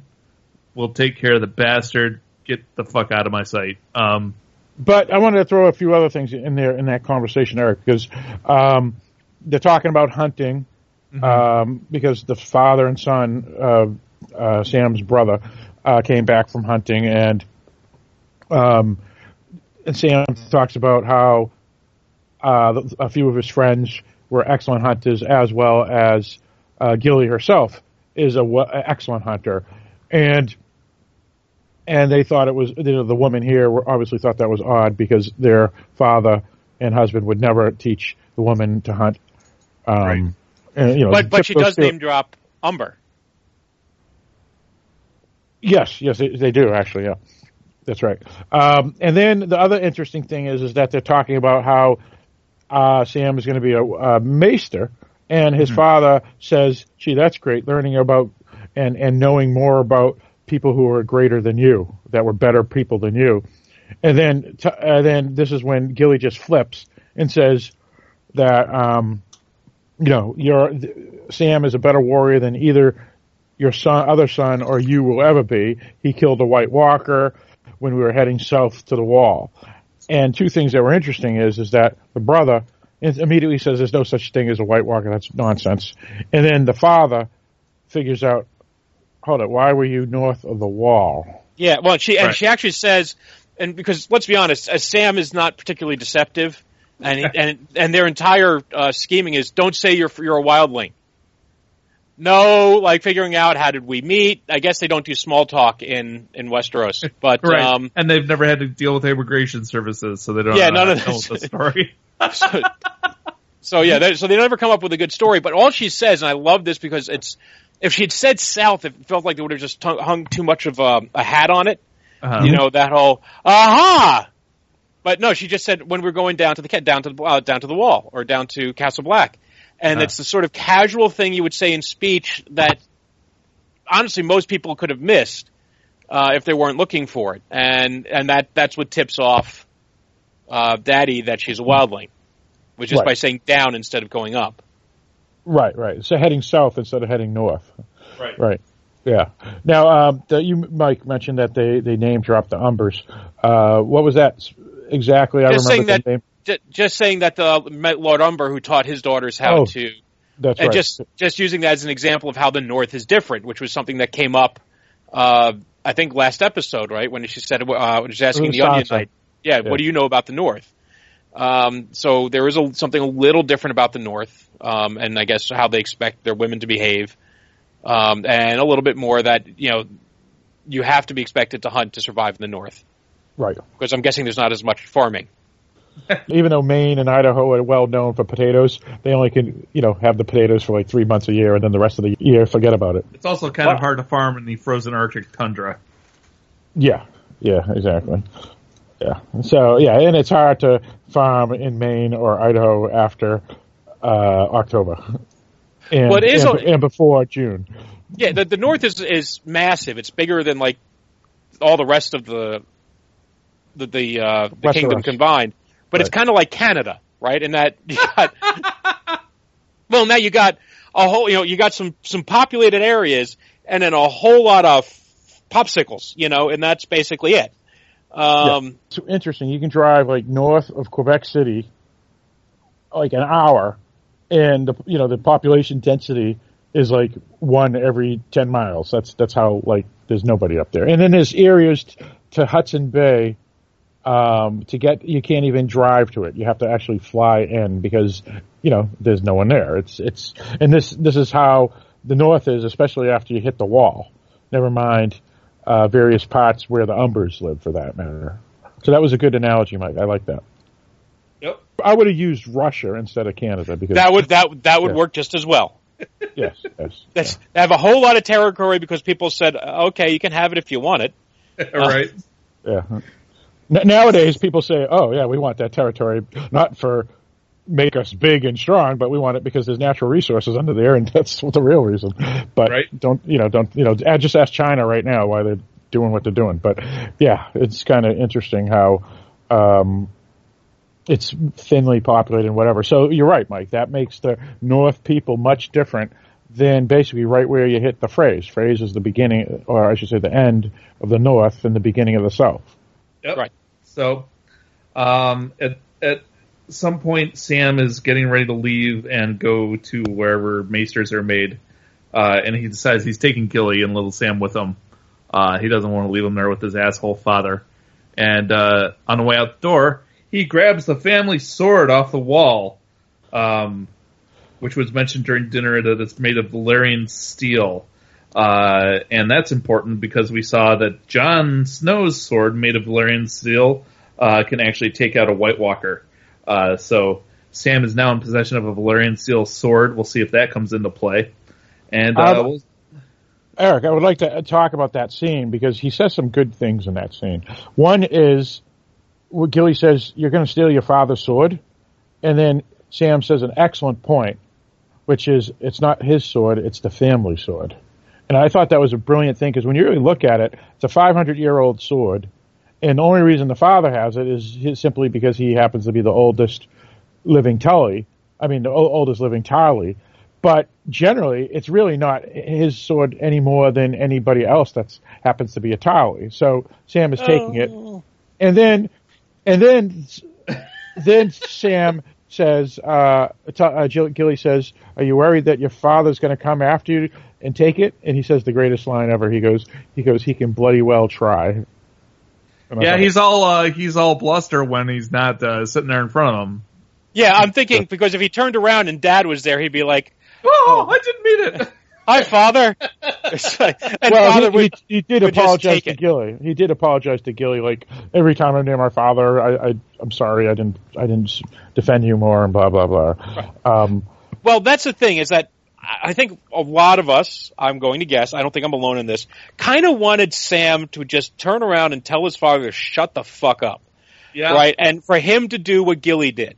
But, you know, you, you, he has grown, but he hasn't grown that much. And his father is his, is his primal, like, fear. You know, that's, that's the thing that Right. has been haunting him his entire life. And so really just, I don't think it would have been all that true to who Sam is as a character for him to turn around and tell his father to go fuck himself. Right. Right. Um, so Right, I kind but- so I do like the fact that he ended up doing something so passive aggressive, which was sne- which is sneaking off in the middle of the night and taking and taking the damn sword. Which let's be honest, I'm sorry, Phil, I get your point. It's a family sword. He renounced his name and title. So, But you know and- what? and- At this point in, in Game of Thrones, and I've I've said it from the very beginning, I thought the the Black Watch was a bunch of bullshit anyway because it forced it's basically the father, at, at least in Sam's case, is forcing his son to join because you're a piece of shit and I don't want you here anymore. Meaning you're not going to get any inheritance, you're going to get nothing. And so he was either going to be a pauper on the street or not. But either way, giving He's gonna be dead. renouncing, yeah, exactly. So renouncing doesn't mean that you don't have the same DNA, and your your name still isn't Atali, or I mean a Well, Tully. actually, it kind of renouncing it. That's kind of exactly what it means. That's kind of like the whole point of renouncing. yeah, but well, I don't know if you're really But- renouncing, right? You're Yeah, just it- renouncing the title. You're not renouncing the name. you, no, you're renouncing all claim to your family stuff because the point being that if you're with the, the watch, you're there till death, and they don't want anybody using that as you know for political purposes for you know Oh, bolstering their family if there's a if oh I don't know if for some reason there happened to be a war between five kings. Right. But Sam has said, you know what? Um, he, he's fighting the laws of the Black Watch because he says, um, Gilly, you're coming with me. Where uh, you know I'm bringing you to the maester. So he's he's dropping all pretense of Black Watch um, laws by saying, Gilly, you're coming with me. I'm bringing you, you know, even though the maesters don't supposed to have women, I'm taking the sword, even though I supposedly, you know, renounced the Tarly name and on and on. So I, I think he's he's doing uh, what we're going to discuss in a moment about what Arya's doing with the the no name crap. I mean, what's he going to do though? I mean, I don't think he's thought it through. I mean, he's doing this very spur of the moment because he walks out, turns around, walks back in, says, "Fuck it, let's go." Um, I mean, was he going to go to the tower and say, "But she's more manly than I am"? I mean, I don't know. That's a fair point, Mike, and that's what we're going to find out. Again, he doesn't even know that Jon Snow was killed and is back either. Right. right? He's, he's he's he's following the orders of a dead man Right. who who is who has renounced his claim as the commander of the Night's Watch. And how much is he going to go back to Castle Black if he's no- if he can't be the uh, Jon's best best friend? Um, so we, we we could argue that he's just taking the sword then because my father's a fucking asshole, so I'm just taking the sword just to be a well, and that's back. basically what it comes down to. Um, Well, that's what that- it looks like. You know, there's going to be a twist in the future that it happens to do something else, but don't you think? well, I have a thought on that. Oh, go ahead. Uh, he's going to be a maester. Now, there are very few Valyrian steel swords. The father makes it clear that there's very few Valyrian steel swords. Mhm. And he's going to be a maester with a Valyrian steel sword. Hmm. Maybe they'll use it to figure out how to make more. Oh, that'd be cool. That is interesting. Yep, yep. Well, and that's another thing that pisses me off about the father is he's this blowhard. Okay, fine, he was a this great warrior, but you know, you take away his sword and give it to your enemy, maybe that guy. But otherwise, he's just he shits and pisses like every other human being. So fuck him. Yeah, I don't know. I have a feeling that just because Sam has a cool sword, he's not going to turn into, uh, uh, you know, the Dread Pirate Roberts anytime soon. Oh, I don't think he's going to be a warrior either. But but he has he has. It, something's going to happen with the sword. You know, you know, he's going to do something. Oh, absolutely. Remember, it took him two seasons to pay off him having a pocket full of obsidian. right. That's a fair point. Excellent. Good point. So, uh, but I, I like that story. I, I liked how he basically was saying "fuck you" to the father, even though his father wasn't there. Yeah. Yep. And I like that they did it all in an episode. Yes. Oh, thank God, Jesus! Yeah, no kidding. Yeah, I wouldn't. I would not have wanted to see this go for like uh, stretched out in like two minute segments Yeah. for five Yeah. episodes. I agree. Um, so that leaves us with uh, King's Landing and uh, Arya. Which one do you Arya. want to hit first? Arya. Well, since well, yeah. Speaking of stretching things out two minutes at a time for several seasons, let's. Wax on, wax off. Wax on, wax off. Yeah, yeah. Um, Well, no, there was no training in this. This was they they kind of threw us into it. No, no, They but, set but up- I was referring to the, t- Oh, the- two, the past two stuff. seasons, yeah, that you just mentioned, which is two minutes episodes for you know for the past two seasons of Wax On, Wax Off. Yep. So this uh, episode, Arya gets to see a little bit more of the play uh, that she's been watching with the fictional account of what happened in King's Landing. Um, which uh, something that was that was that got reminded to me here is that the whole world, like everybody except for Tyrion and Lady Olenna, think that Tyrion actually murdered Joffrey, uh, and he did so. Uh, oh, and and, and Baelish too, Baelish. Oh, true, true, true. So uh, Tyrion kind of got the shit out of the stick on that one. Um, Uh, what I did think was interesting, and I don't know if this was a plot point for where Arya is going to go in the future. Did you notice that the that stage Tyrion says he's going uh, across the sea? He's going over to. Uh, I don't think he said Meereen, but To that Essos was, anyway. that he said that he was heading to Essos. So apparently, people know what happened. I mean, obviously they knew he killed his father, but apparently people now know that that that Tyrion has gone over and is serving with with Daenerys. I Somehow- missed that. Thanks for thanks for pointing Hmm. it out. So, and I'm wondering if that's going to be maybe maybe since she's in Braavos, maybe she ends up going in that direction. Perhaps. Right. Well, I mean, if if they're ma- showing Tyrion as a evil, conniving scumbag, this must mean that they don't like um, uh, Daenerys as well uh, in Braavos. But then again, based off of everything we saw, it seems like they're pro Lannister in Braavos. Well, at least in that story, they're telling what the the the, the official version of that story is. Right. Um, and, and I'm and I loved how, you know, last week we saw Ned Stark the fool, and everybody laughed at him, and Arya is horrified at watching these events play out. And this week we're seeing the tragic death of Joffrey Baratheon, and everybody is sad and gasping. She is laughing her ass off at Joffrey's death. right. It, it, it was tragic. We do miss Joffrey, don't we? What? He was he was a fun character, even though he was a scumbag. So anyway, so that was nice, but I also liked how you know she does end up weirdly identifying with Cersei, right? And she does get moved to tears by the actress, and you know when she confronts is confronted by the actress uh, after backstage, she basically puts herself in in Cersei's shoes, or or puts Cersei in her own, right? But she, saying, but, but she does say or think that that's not how Cersei's would really act. Cersei's But would she's act like vengeance and anger and and a whirlwind. well, because that's how she reacted, right? She went and, des- and decided she wanted vengeance on everybody. Who Cersei's? No, Arya. Arya. Oh, right? oh, she didn't get a chance to say goodbye to her father, you Oh, know, I or see. to Robb. You know, she ended up missing them, and she, and what did she do? She made a list and Yep. of people she won revenge on, and she's absolutely right about Cersei as well. But I think you know, you wonder if that ends up creating, you know, that I don't know if it's going to be a big plot point where oh now I understand you and all is forgiven, but you know, on, on some level, then she understands Cersei a little bit, and maybe understands that for her, maybe that's not the right way to be going. Right. Um, so she's she's still on this mission to uh, to poison the main actress, uh, and she she backs out of it. Uh, she does poison the drink, but at the very last second knocks it out of her hand, and then uh, points out her understudy and says, uh, "Keep your eye on that one. She wants you dead," and takes off. Um, and she goes and she's like, "Fuck the House of Black and White. I'm done with this shit." Uh, and she retrieves needle from where she hid it in the wall by the sea.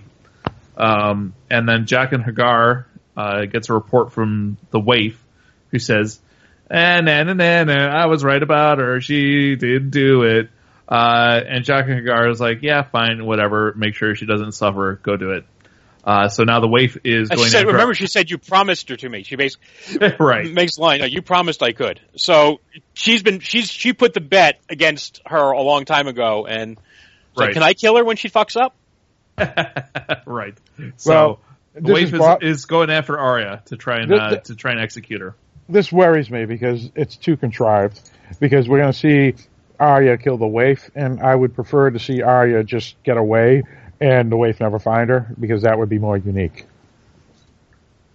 Phil, you got to give up the, the whole non predictable thing. It's just not happening anymore. But it's Until the last disappointing. episode. I, I, I, Well- I don't want to see the waif die because that's too obvious. Well, but we've also Well, shown. What if the what if the waif peels off a face and reveals that she's actually somebody else we know? That would be that would be cool because that would be unexpected. Okay. Right, but it's also she Arya doesn't have any resources at this point other than a pointy stick. Right? Right. Like that doesn't mean that Arya won't get the upper hand because even an assassin who's not paying attention could get wiped But, out. but and I'm saying, and we know that there's a price that was paid. The the many faced god needs a name. He needs a life, a life for a life.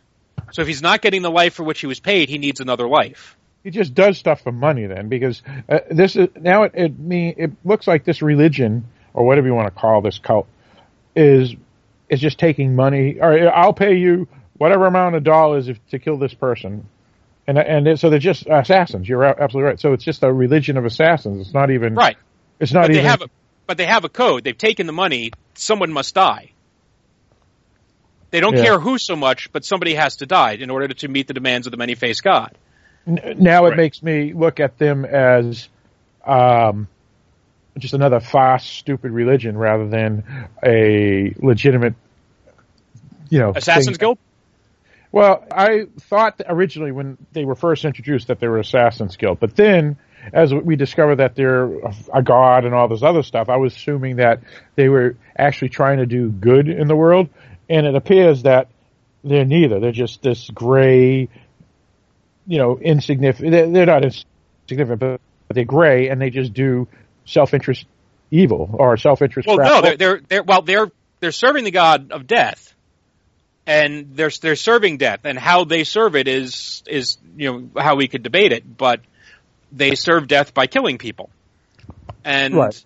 now So- I don't, I, it's and now and as they you know they've been saying, well, do you ask questions about why we kill who we kill? Um, the servant doesn't ask questions of the master, and Well, this- see, this is where I, I get lost because even though we've all played Dungeons and Dragons and whatnot, I'm looking at it, I guess, in the real world rather than in a, in a Dungeons and Dragons world, where, in theory, you, the religion is supposed to be good, while in this world, religion, it appears, can be anything. Well, it depends on how you look at it. And the way they look at it is that the many faced God, uh, death is neither good nor evil. It's just something that exists in the world. Uh, and they serve the God of death by c- carrying out assassinations. Um, and yeah, they take money because they got to keep everything going. So, uh, I mean, it's uh, the, it's not that much different than other religions, other than the fact that they kill people. Right, and people and and they they deliver death for people who pay tribute. So Arya knows that you have this organization that will be coming for her. They aren't going to let it go because they are religious fanatics in their own right. And so sh- and uh, someone has to die. And she doesn't have the resources to go get on a big boat and sail far away, and even if she did, they would still catch up to her eventually. So what does she do? She puts herself in a room, takes out her needle, and blows out the light. Because the one thing we know she's learned how to do is fight while blind. Right. Right. Although yeah. I'm willing to bet that the waif is still better at it.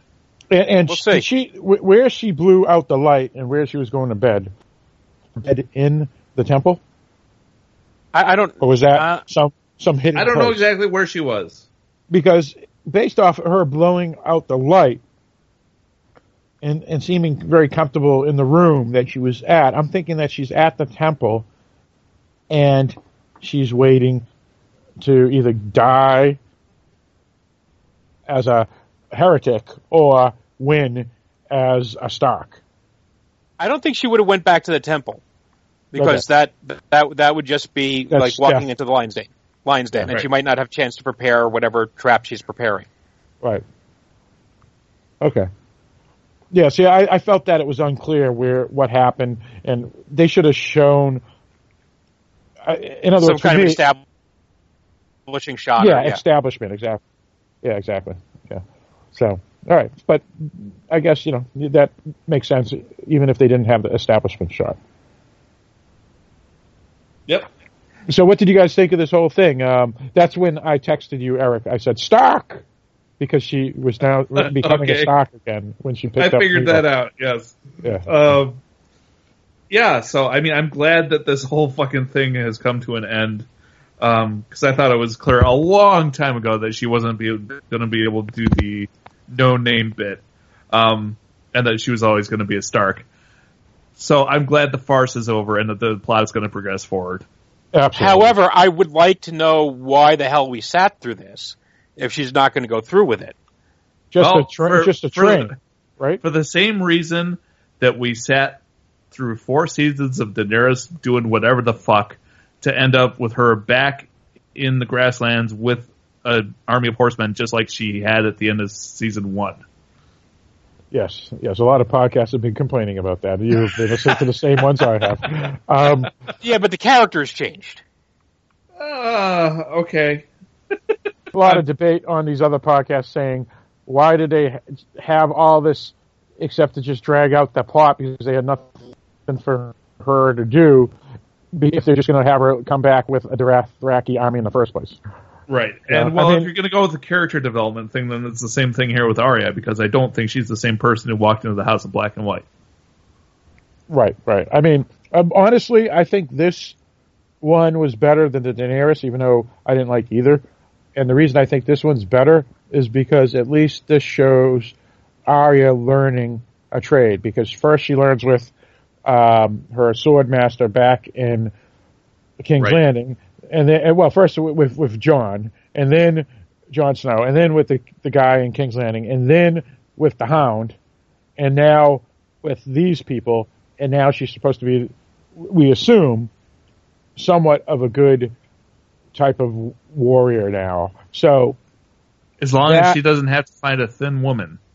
explain, Eric. Oh wait, The wave, the waif has been consistently kicking her ass up and down the House of Black and White. Yeah, that's true. That's true. but either way, yes, I mean it was dragged on way too long, and, and I think these are directly related to um, the way the books were because I've heard the, especially you said it, Eric. Never, never mind Joanna Robinson. Never mind pretty much everybody else. The last two books were way too like Long. unnecessary. Yeah, and and this is just doing it. I mean, they, in theory, they could have just ridden out Daenerys and um, Arya whole seasons as they did Bran, for that matter. Yes, exactly. But I guess they decided, you know, to do whatever they did, and, and this is how it happened. So either way, I, I do like how it's progressed because now we're. I mean, I don't like how it's progressed. I like that it is now progressed to the point where we don't have to go through that nonsense anymore. Exactly. Any thoughts, Mike? no, I, I agree. It's this is I I've generally enjoyed the storyline, but it's it's stated overstayed its welcome, uh, and I still want to see where it's going uh, be, because I don't think, unlike Daenerys, I don't think there has been as big of a, a story shift. Um, in, in terms of the char- character shift for Arya, um, I think you could have gotten a lot of the same development if you let her around, run around with the Hound for a little bit longer. Um, Okay, fair enough. Yeah. But- well, and Mike, uh, earlier in this this season, when we were doing a, an earlier episode of this podcast, I even said that they could have just ridden her out completely all of last year, and I would have been more interested in seeing, say, Bran and maybe the storyline of the people of the forest, to un- so we could understand what was going on there, because that, in my opinion, would have been more interesting to the all around picture of things than, you know, wax on, wax off for a whole season. Well, they didn't really do a whole lot. I mean, and that's the thing is even with the training, they they were they were doing very short montages, so they weren't doing a whole lot of wax on, wax off. They really weren't. It's just that they kept cutting back to it for like two minutes at a time. Right. And, but, So- but when they when they cut back to it, it was mostly wax on, wax No, off. it or really was. I- I disagree with you. Uh, cockles, a bunch of cockles. Well, there, there were different aspects, but it wasn't just plain repetitive, tedious what, training. Well, it was, it was me, watching her do different things. well, let me rephrase it. It would it wasn't interesting. In other words, it, it reminded me of what it reminds Eric about the Greyjoys. Okay, enough. but I, I disagree. I'm just saying I found it interesting. So I'm not arguing that it wasn't for say you. I mean, you, you actually said you liked the Greyjoys, and Eric disagreed with you. And I'm saying, well, he's this- wrong. I do like the Greyjoys. that's- all right. But but yeah, either way, that's, Yeah, I know. I know what you mean. Yeah, but it's, I, I would I would have been more interested in seeing Bran for those two minutes each episode in season five than Arya. Even though Eric doesn't like the Bran story, at least we would have got more and been prepared more for what happened last episode with the Bran story, like learning the White Walkers and were created by the people of the forest, but it's still who are the people of the forest? I still have no idea.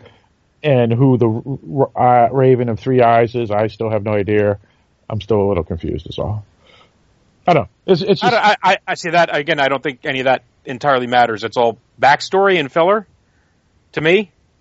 Um, and, there may be Yeah, interesting I- stories to it. I'm just saying I don't think it. you have said that, Mike, and I've always thought that was interesting that you said all the flashbacks and backstory aren't important, but I think all that is more important for what's going to happen and probably, as Eric said, Martin's third, or you said, Eric, I mean, uh, Mike, the third twist, which will happen the very last episode of the series. I think all that is important, even though you think it's just a backstory that isn't, maybe? Is that what I know, you're we'll see, but I, I kind of think of it like you know, go back to the original Star Wars, where you have, you know, Obi Wan Kenobi kind of drop, uh, drop the Clone Wars, right? Didn't say what the Clone Wars were. They never didn't expand on it until eventually they made the prequels, and then people were saying, you know, I really didn't actually have to know all of that. Um, sometimes you just throw little things in there to add richness and texture, and it's really not that important to understanding the story that's going on right then Right. and there. Yeah, all right, that's a fair point. Well, Yeah. and I, I did read somewhere that uh, one of the one of the disconnects between the show and the books um, is that in order to make an entertaining television show, you need to drive the plot forward, whereas George R. R. Martin in his books, in his writing, is much more interested in world building, uh, which is why her his books are so voluminous and have so much detail with so many characters. Uh, is because he's more interested in fleshing out the world he's created, uh, whereas you can't do that in an hour long television episode. And Uh, Eric, never mind that he created the encyclopedia, which is his last book, and it's it's like you know 400 pages, Right. and and the fan base of the books, most of these these book geeks are so into the history, even more so than the story that's going forward. Right. hmm Uh, I guess we go to King's Landing. Yeah, King's Landing.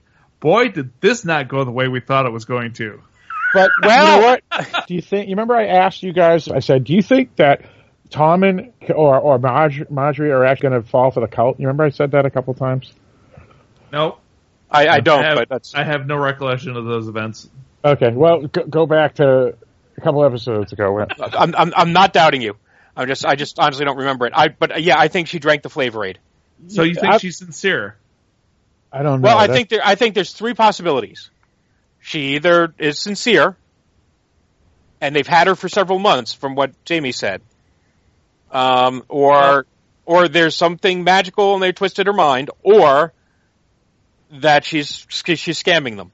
Well, why don't we take a step back and I think- explain I what think the she's- we're talking about before we I get think into she's. that. I think she's scamming everybody. Why don't we talk about the events? All right, let's before let's we talk get about into that. Yeah. So, um, what happens here is that it's t- it looks like it's time for Margaery's Walk of Atonement, um, and as planned previously at the small council meeting, um, the Tullys show up with their army and are prepared to uh, make the blood flow if uh, they make Margaery do this walk. But Eric, you Um, forgot you forgot to, the the major scream that we heard throughout the world when they said, "No, they're going to stop it." Was you missed uh, pointing out the scream of everybody, including Mike, that we were going to now have to unfortunately miss ten minutes of uh, the, the naked Natalie Dormer walking. Worst episode ever. so Jaime's there with them. Boy, uh, Jaime got made an ass of here. God, Um, yeah. uh, so he basically shows up uh, with the Tully army uh, and says, uh, "I speak for King Tommen. Let the queen go if she's forced to do this walk. I've got no problem killing your people." Uh, Eric, what, Eric, what did you think of Mace Tyrell's um, rally? speech? I I don't remember it, so apparently I didn't think much of it. Yeah, it was kind of lame. I was was- thinking back to a I was thinking back to a season season five meme of Ponce, but that was Um, so Lady Olenna shows up for the proceedings too, and they're standing there. Uh, and then, and by the way, this is just a side note, but during this scene, uh, I noticed that uh, they're on this huge st- flight of stairs, right where where uh, Cersei started her walk, um, and Jaime is on horseback and actually rides up the stairs on the horse, and it looks like it was actually the actor doing it the whole time and I was pretty impressed with that because I, I I've never tried to ride a horse up a flight of stairs, but I imagine it can't be as easy as riding it on flat ground. But you know what, Eric? It would not surprise me because of what we talked about in uh, about the movie Black Swan. Never mind what they did with Cersei's last year. They could have put digitally put his face on a stunt actor. Uh, They could have, but then you see him at the top of the stairs and there's no cut. Um, so it was, it was just interesting to me. Um, but that's neither here nor there. Uh, well, he's he's he's British, right? He knows how to how to ride a horse. That No, He- he's not British. He's Danish. Oh no, he's Dutch. No, he's no, Dutch, he's okay. Dan- yeah, he's but European, right? Yeah. He's a thing. Yeah. So basically, uh, they show up and and uh, have forces and and threaten uh, everything, and the Sparrow's basically like, my people will be happy to die for their cause, but that won't be necessary today because there's not going to be a walk because Margaery has already done her atonement by bringing someone else into the light, uh, and out walks King Tommen. Surprise! Uh, and boy, is Jaime not happy. Uh, because apparently he doesn't speak for King Tommen. Um, and, uh, it's announced that the crown and the church are now working together, uh, for the good of the people. Uh, and there's, there's one, uh, I forget the, the head Tyrell dude's name. What's his first name? Uh, Mace. Mace Tyrell turns to Lady Olenna and goes, What's happening? And she goes, They've beaten us. That's what's happening. Yeah, so, Uh, so basically they're trying to make it like uh, Saudi Arabia, where you get the kingdom and the the, the Saudis and the Wahhabis ruling the two pillars. of Zombies. Wa- wa- wa- wa- Wahhabis, I think they're called. The, there's, there's two families that formed uh, Saudi Arabia. One was the uh, the monarchy, and one was the the religion. And this is kind of similar, where there's two pillars. The monarchy and the religion are going to hand in hand rule the world. Basically, is what Right. is being imp- implied here. I think. Right. Um, so yeah, I, uh, this is a bit disappointing to me because I really wanted this clash to happen. Uh, I wanted to see some blood flow, but that didn't happen. Um, so then after that, Jaime gets in trouble with the king because he stood up to the church and they're now buddies. Uh, and he basically tells, uh, Jaime to go head up the army up north and what's the name of the castle? I can't remember. Um, River Riverrun. River Run. Um, he tells him to go up to Riverrun and and uh, and take it back. Um, so Jaime's all pissed off because he's been basically uh, put out to pasture as punishment, uh, and he's not gonna, he's not going to be around anymore. And Now, Cersei um, seems to be taking the whole thing very calmly, Yeah, she is actually. which is surprising to me. Makes me wonder if maybe she had a hand in it. No, I don't think that's it. I I think think I think she's just becoming more level-headed. In other words, buying our time. I think is how she's looking at it. Ok- Okay, well, Cersei and level-headed don't really go together in my head, but we'll leave But it. but she also has Jaime with her, and that seems to have a calming effect now that he's back. even though he is nowhere near calm in this scene. Right. We- what we- what We did forget a huge scene uh, before this because we forgot the Walder Frey scene because that sets up. this Oh, whole- you're right. this Yeah, whole talk about the purple phrase. thing. Yeah, so we better talk about the Freys, which has Walder Frey is the greatest character. This guy is t- throwing one line is left and right. I, I'd pay to see him stand up. He's awesome. Bradley, uh, I forget the guy's name. His last name is Bradley, the actor. The guy is just Yeah. freaking awesome. Well, yeah, this was the uh, basically as he, he dresses down his men because they we because they claim they lost the castle. And it's like you don't lose a fucking castle. You lost The- you yeah. lost the Blackfish. He took the castle. The That's ca- the I assume, difference between I assume you know you, the castle's still there. You know where it is, so you didn't lose the castle. Well, the funny thing is that who is it? Is it the Reeds that have the moving castle? Uh, the yeah yeah the Mont yeah Mont, Reeds yeah. So somebody has a moving castle on in Game of Thrones. We haven't, but we haven't seen it on the show. Okay. But uh, they have like a floating castle that floats through the swamp or Yeah, something. yeah, yeah. That's that's the Reeds, uh, Howland Reed, and, and that's where oh, right, right, right. Okay. and that's where what's his face is right now. Um, Yeah, Hal, Bill- Howland Reed's moving castle. Ba- Ba- Baelish is there right now. okay. So yeah, um, so yeah, and that's basically though to set up the whole thing with Jaime, because obviously the Freys can't handle the Blackfish, right. and therefore we're going to have to let Jaime handle the Blackfish. Where, by the way, Lady Brienne is riding off to, and and Jaime, since he is a character of tragic timing, is going to have to find out that she's already given her heart to Tormund. Oh, that's right. Oh my God, Mike, that's an awesome thing because he's buddies with Brienne to siege uh, the Blackfish. Then Brienne shows up, and Brienne says, "No, they're on. They, we want them on our side." What will that make Jaime suddenly think? Because he's good buddies with Brienne. Uh, I Right, don't well, think he's it's- opposed to fighting her. Well, that's a fair point. Yeah, it could be. Uh, I, I, you know, she, she's got Tormund now. I think he's totally friend zone material. Yeah. Uh, it was also, I just need to bring up for any um, book readers out there that the men without banners were mentioned this episode, Yep. uh, which means we could be setting up the appearance of a character uh, that actually showed up in book three, but has not been in the show yet. Uh, Yeah. But uh, uh, we'll we'll see. We'll see if it happens. It's related to Brienne's story too, right, Eric? Yes. But you were giving Uh, up. You're saying you were giving up on? Yeah, it's been so long since that was supposed to have been revealed that I'd given up on it, but uh, this makes me think that we might actually see that character in the show. Interesting. Now, um, I I I I thought it was um, interesting the the Tommen thing. I think Tommen is actually buying the whole thing because his wife convinced him, Right. but I don't think his wife is on board based off of her discussion with her brother a few episodes ago. So Right. I'm, thinking she's setting up probably Something. yeah, I don't know if it's just the Sparrow or if she's setting up everybody. I I don't know what I- her plan. I, I believe that she has a plan. I have no idea what it might be. Right.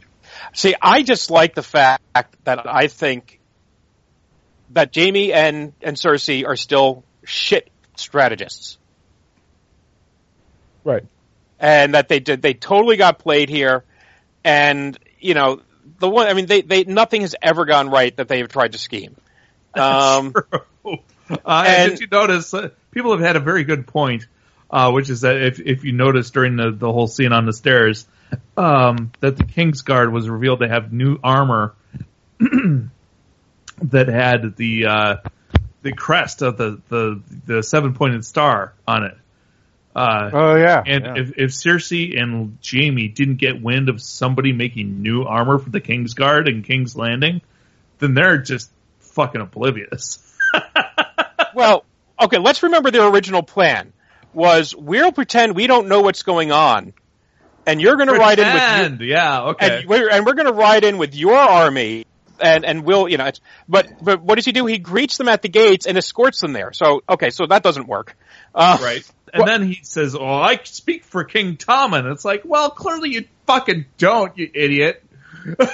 As Well, the head I- of the, the head of the King's Guard, you'd think you'd say, who's been, by the way, visiting with uh, the king has been visiting regularly with the Sparrow.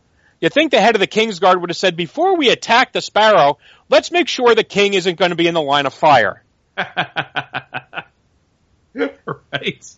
And if this was if this was Littlefinger or this was Varys, I would have called bullshit. But Jaime is not a fucking brilliant tactician. Right. He's just not. So well, Well, have fun I- trying to take out the Blackfish. honestly, I think everything would have worked out if Tommen didn't betray everybody. And the reason he betrayed everybody was because Margaery I think is tricking Tom into to you know without him knowing that he's part of the, the plan. Oh, I think you're right, but I don't know what the plan is. Uh, we'll see. Oh, I, I'd hope you're right, but I'm I'm kind of suspecting that that she's buggered. Anyway, So so what what happens is is Jaime is thrown out of uh, the Kingsguard as well. So he that's why he's going to now take this army to go take out the Blackfish or at least uh, siege the Blackfish because for him for doing what he did, he is thrown off as the head of the Kingsguard. Um, and I have no idea who is the head now. To be honest, they didn't Me just neither. say. Yeah. um, but uh, Jaime was he was legitimate. Everything he said was brilliant, though. Uh, when he was being confronted with K- King Tommen, because he goes, "I, I was in the Kingsguard before you were even born," and all these other things. And the only reason you're in power is because I, I help, you know, on and on. And but you know, they can't, you know, he and, and I'm your daddy. well, and, and, and you know what's funny is I, I'm thinking that Kevan Lannister, I don't know what's what's up with him because every time Tommen would speak, he would first look over to, at at Kevan Lannister as if, "What do I do? What do I do?" You know. So I'm thinking Kevan Lannister may be a scumbag too. Well, I don't know. he is a Lannister. Um, no, but uh, and somebody pointed out that uh, there was a nice callback here to when uh, Sir Baratheon, or not Baratheon, uh, Barristan, uh, got uh, removed as head of the Kingsguard. Yeah, Barristan Uh, Selmy. Barristan said yes. Uh, and when he took his, his armor off and threw it on the ground in disgust, that Jaime did it pretty much the exact same way in this scene. Yep, Jaime's the best. Good for him. Yeah, it's it's it's a massive cock up. But see, actually, let let's stop for a moment and look at this from the perspective of someone other than Jaime and Cersei, right? Because you mentioned Kevan Lannister. You basically have the the High Sparrow calling the Lannisters on their bullshit over all these years. You have you you you do have uh uh the the the brother who was guilty of buggery. Now, we in 21st century America may not have so much a problem with that, but that seems to be an issue for this period of time. We do have, what's her, uh, Margaery lying to the High Sparrow and giving false testimony under oath. So, you know, and Cersei and Jaime are not exactly the most reputable people in the world. So I don't think that Kevan has to think that, that, uh, has to be that untrustworthy. I can see from his point of view where the High Sparrow might be kind of on the right side of things. You know what? I, well, then he's a weak Lannister because his brother, Char, um, uh, Ty, Tywin, would have said "fuck this" and just killed them all. or, or maybe he puts principle above family, so it all depends. And you know, and by the way, it's uh, if if Jaime and Cersei are out, who's the head of the Lannister family? Uh, Tommen, Kevan Eh, well, Kevan, right? Because Tommen is that is is te- a, Bar- i- Bar- i- is a Baratheon, Baratheon, quote unquote, Yeah. quote unquote. That's till the paternity test comes back. Well, no, Right. te- technically he is a Baratheon because he was adopted. Whether or not he's adopted, and in the in the federal government, the U.S., if you think someone's your child and then you find out uh, years later that they aren't, you're still uh, required by law to. Boy, is King's Landing not the U.S. government. Yes. Oh, that's fair. But you see my point. The point is, is that technically he is a Baratheon, even if DNA wise he's not. Yeah.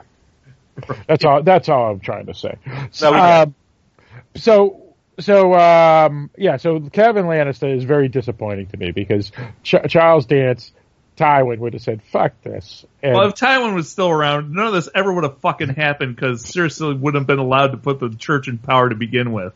That's right. Because Tywin was, whether you like him or not, he was a he was a good leader in the sense. Said you he- don't put religious fanatics in charge, you know, Yeah. uh, in charge of security in your city. Right, right. Especially these type. These people are like they're power grabbers. They're not even. They can be call themselves religious as they want, but they they do want the power and they love the power. So that Well, makes the it power the p- power is a means to an end, and the power they need the power to get to the ends that they want. Power is Uh, power. it's a callback to season one. Right. But it's but go back to season two. Power resides where people believe it resides, and Tywin was smart enough to know that, and he knows that right now the people believe that it resides in the in the hands of the High Sparrow, right. and and this happened at a point where he would have. She wanted to give more power to the High Sparrow when he had the people on his side, and the Lannister influence was kind of at an ebb because people didn't like Joffrey, they didn't like Cersei. You know, the rumors of the of Joffrey being a bastard son uh, of incest was out there. It, it was just, and they had, and their bank vaults are empty. So the one thing they could always rely on was was was gone. Right. So, yeah, he he would never would have let this happen. George Orwell wrote wrote Game of Thrones. I'm convinced. Jar, George R. R. Orwell. That's right. Exactly. That's right. So, So, uh, I, I have a question. yes. Uh, this is not related to King's Landing, but in the scene that you guys hated so much with Dany, uh, when she drops a thousand ships line, if uh, Yara and Theon show up with their fleet, which is not a thousand ships, but it's some ships, do you think she'll uh, take advantage of that, or if sh- do you think she'll be like, "Oh well, you don't have enough boats, go away"?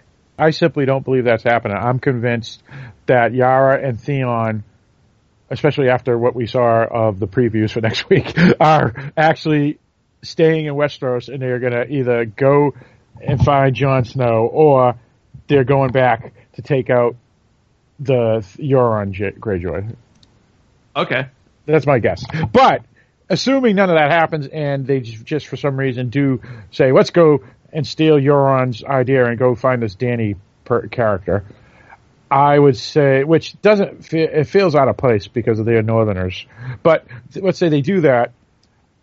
I think Dany would take him up on it as, but she still would say we need more boats. Okay. Well, let, let's say you have a brilliant idea, Eric, and it'll it'll make you a hundred million dollars. Uh huh. But to get that hundred million, you need a million dollars of investment funds. Uh huh.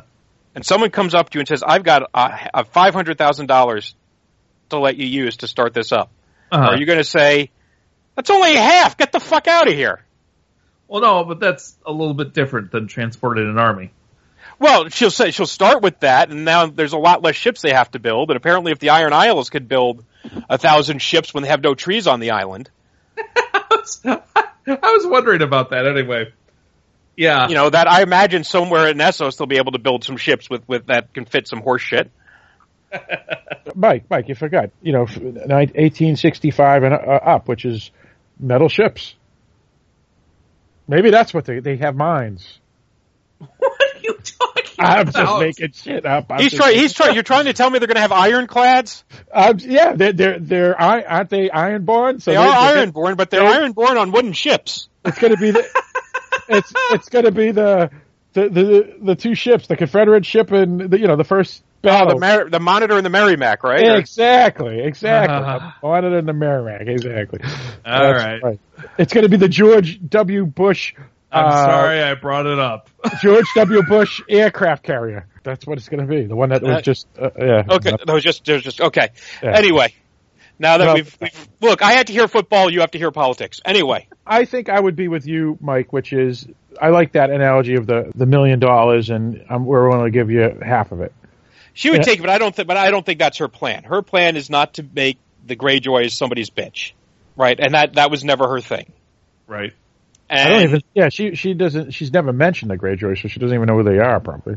no, no. I but- mean, I mean, I mean, Yara. Yara's Yeah. plan was to make the Greyjoys something to respected, Right. and Euron's plan was to marry himself off like chattel. You know, he thinks he's going to, you know, I guess bitch slap Daenerys into uh, into domestic servitude or something, Right. and, and that that just ain't happening. Or And as he sure- put it, give her my cock. There's Right. there there's a sound plan. what could possibly go wrong? Well, Uh. I, I don't. I mean, that's that's the obvious thought, but his that's not what I think the thought was meant, or what the intent. The intent was is that he would marry this this woman who had all these troops, and then she would marry this guy with all these boats, and together they they could take over the world, like William and Mary did. right, but know. she, but my point is that Yara, Yara, even if we pretend that that Euron's dream could come true, uh, it's Yara's not going to be able to, to do the same thing. She certainly can't marry Yara, and she definitely can't marry Theon. So Right. she can't make that same offer. It'd be basically, "Hi, take my ships, please." Well, yeah, and I don't think True. Yo- That- that's Yo- a very good point, actually. and and Yara, Yara, I don't think has cares about the Iron Throne. I think her mission is more free her father's mission, even if though she's a completely different person than her father, which is free the Iron Islands as an independent kingdom. Mm-hmm. Right, and I think what happened, and I, I might be wrong because I, I, it could just be how I'm reading into this. You know, people like, well, how how did you get the ships? Well, to me, Yara's been the one that's been there. She's been on the ships. She's been leading the troops. And you had the Council of Elders gather around for the King's Moot or whatever you want to, you know, whoever they are. And they and they argue and debate, and they all go, "Yay, Euron, who hasn't been here, just arrives out of nowhere for the last minute, has killed the king, and says, "I'm taking over, and I expect you all to follow me because I got a big cock." And and Yara just says, "Fuck it, the men are on my loyalty," and she just goes straight to the people and says, "Let's take the ships. We're out of here. He can wear the fucking crown." Well, and, and I would I'm agree, with that. Mike. If if this has happened, and uh, sorry to bring up uh, real life analogies again, but many countries have uh, a country within a country. The military is separate from the government, and so when the government does something that the military doesn't like, they throw them out of power. And and and that's in theory, in a sense, what this is is that you know one is the government and one is the military, so they're not loyal to any specific side. They're loyal to whoever they were part of. So if they were part of Yora's ar- navy, they're going to stick with Yora versus say whoever was part of the you know the people who chose the, the new king are going to stick with with the monarchy. So I think that's how it is. So sh- her army, even if it's not as big as the people she left behind, I think are as loyal to her similar to you know anybody would have been to Robb Stark or to any of these other groups in the first place. So I, I don't I don't I think that's exactly right what you're saying, Mike. But the thing is now, if she's going to go back, she still needs more people, right? yeah. Pretty much. So that's what I guess we're going to find out. But um, To me, it seems like I've never built a ship, but I imagine that building a thousand of them would take a considerable amount of time. Um, so I think I, I- I can tell you one thing: it's going to take more than thirteen fucking episodes. exactly. we, we, we you know what we do? We need Henry Ford. but anyway, assembly line to the Iron Islands. That's right. Um, so yeah, I don't know where that whole thing is headed. Uh, it's confusing to me. So I Nor do you care, Eric. You hate this storyline. well, I do, but it's not going away. So I'd like to know what it's for. Because if they're gonna, it, it, it- let's put it this way: it's the same thing with the the Greyjoys and with Bran. If you bore the shit out of me for seasons with this bullshit, it better be leading to something. Bran seems to be leading to something, so I'm okay with it now. I don't see where the Greyjoys are headed, so it's still annoying me. What about you, Mike? What's your opinion? Because we asked you, you know, the the billion dollar, five hundred thousand dollar question. But what do you think Euron and Yora are planning to do with each other, and what, what what's going on there? I, I think Euron's plan is Euron's plan, and he's going to do what he wants to do anyway. And but I think he's not going to do it well. I wouldn't be surprised if Yara eventually ends up with Dany, or maybe it's going to be her fleet that, or you know what? Maybe that'll be the opposing fleets. Euron goes to Dany, Ooh, and, that's and, good. and it'll be Yara's fleet that, that tries to that tries to stop her. That's That awesome. I like that. I like yeah, because I can't believe Yora. Yora does not seem like the type that would want this foreign army invading her land, which would include the Isles. Never mind the North. Never mind the rest of Westeros. So I cannot believe she would go there and ally herself with Daenerys. But Euron has already said he wants to. So I that's an excellent Mike. I like that. Yeah, I'm with you, Eric. I, I think that was kind of cool to hear that. Yeah, that would be fun. Let's hope it goes there. Yeah, yeah. Get, get a little Master and Commander action. Right? Although Yeah. that movie was boring as fuck. Really, you didn't like that? I thought it was pretty good actually. But The, I, the, I- the last the last twenty minutes of it were pretty good. The rest of it was boring as fuck. and they, they changed Oh. the the book from the movie because the book um, it was an English ship fighting an American ship, And since Hollywood was making it, they said, "Oh, we we can't have British killing Americans," so they changed it to a French ship. I kid you not. I know. I, I believe you. I just think it's silly when they do things like that. Yeah, yeah, exactly. And of course, they chose the French. You know, they didn't choose Russia or something similar to uh, the remake of Red Dawn, where it was originally the Chinese, and they go, "Oh no, no, we can't, we can't." Koreans. Yeah, we have to take it to the Koreans because we're never going to sell anything in North Korea. But China wants wants our money. We want their money. We we can't do that. Right. So So, uh, anything else to say about this episode? No, I thought it was another really good episode. Um, there weren't any big game changer moments like last week. Right. Uh, well, I, well, I guess actually you could well, argue the, that's the Tommen thing was pretty huge. yeah, the Tom, and I guess yeah, that is. Uh, I just I just like the fact that we proved that Cersei sucks at strategy. I think I- that had already oh, been oh, you know what? I, I yeah, I, well, that she didn't have some grand like because they made it out like, oh, suddenly she's got the grand scheme and she's figured it out, and we were waiting for like online. And I, we talked about it last week that we were waiting for the double cross, right? And oh no, she set him up. She's going to get both her bad guy, her enemies knocked down all at once, and no, she fucked it up badly. And I think here's and here's where the problem is. Right, it ends with with Jaime and Cersei being split up and I think that's going to be bad. And when she says, "Don't worry about it, don't worry about my trial. I got the mountain." No. now, I did hear someone speculate something yeah, that I've heard be- this too. As to who the champion will be for the High Sparrow.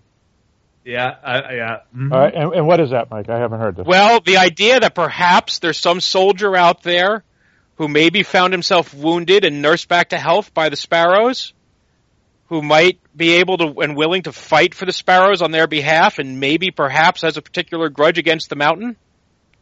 Okay. Oh, oh, oh, oh, oh, Oh, oh, Right, right. Yeah, the Chicken Man. Ooh, that's awesome. Ooh, Yes, we might- this. Yeah, that now again, this is the problem with fan theories. Is sometimes fan theories are so fucking awesome when they don't happen, your your your your balls just deflate, and it's Like, just You know what, Mike? You know what, Mike? I've heard a lot of rumors that that there's this there's this monk character in the books that the and the rumor is is that that monk character may be the the uh, the Chicken Man himself. The so Hound. yeah, the Hound. So I'm thinking, Yep. Mr. Chicken Man may actually have been, and yes, that I could buy it, Mike. That's a good th- fan theory. Yeah, and I'm I'm not taking credit for it. I didn't come up with it. I'm just relaying it, and I I liked it. Um, we'll see. That, yeah, there are uh, Joanna Robinson's other podcast called Storm of Spoilers uh, has been talking about this for a while, and they refer to it as the Clegane Bowl because that's actually their last name is uh is Clegane. Okay, Gregor, Gregor, uh, Clegane. Sandor. Yeah, Gregor and Sandor. That's Yep. right. Yeah, the mountain and the chicken man. yes. Oh, Oh, so Hound. let's let's keep our fingers crossed on that one because that would indeed be awesome. Um, now, I, one last thing about that whole uh, Lannister thing is after he throws his armor down, Jaime throws his armor down and leaves. He wants to kill everybody, and it's Cer- and like you said, uh, Mike and Eric, that it was Cersei that says, "No, no, no, no, you do what Tommen says." Because we'll get our revenge later. But he wants to bring in Bronn, and Bronn would bring in a th- uh, hundreds of assassins, and they just take everybody out in one night when no one's everybody's sleeping. Mm-hmm. And I thought that would have been a cool thing, but uh, it looks like I that- miss Bronn. well, based off of uh, HBO now and the preview for next week, it appears he's back. Oh, that'll be cool. Yeah, yeah. So that's good. He's going to be back to fuck and fight and fight and fuck. Which in real life, that actor did um, Lena Headey because they used to date. That's right. Well, yeah, and apparently they fucking hate each other now. So Yeah, that's what I heard too. Yeah. Yeah, yeah, it happens. yeah, it Oh, well. Not my problem. Not Yeah, that- mine either. No. Uh, now, next week's episode's called, uh, and this may come into what Mike just said, The Broken Man. The Broken Man. Could that be Oh, that? Could that be the Chicken Man himself, the Hound? Maybe, maybe. Hmm. Interesting. What? Who? What else could be a broken man? Uh, it could be both uh, Tullys. Could be the Blackfish. Could be Blackfish. and- Benjen. yeah. Oh yeah, it could be Benjen too. Yeah, yeah. Uh, could it, it could be it, it could be referring to uh, to to Tom. And it could be referring to what's his name, the uh, the brother, not Oh, Lance. right. Um, Um, Ponzi. Um, Oh yeah, Pon- Ki- Ponzi Ponzi McConk's debugger. face. Yeah, Ponzi, yeah, Pon- yeah. Ponzi debugger. What's his name? The, the Uh, night, the- of, night of Night- Night- Flowers. Knight of Flowers. Right. Yeah, whatever. Yeah. name There, is. no stereotyping there. Let's make the Knight of Flowers gay.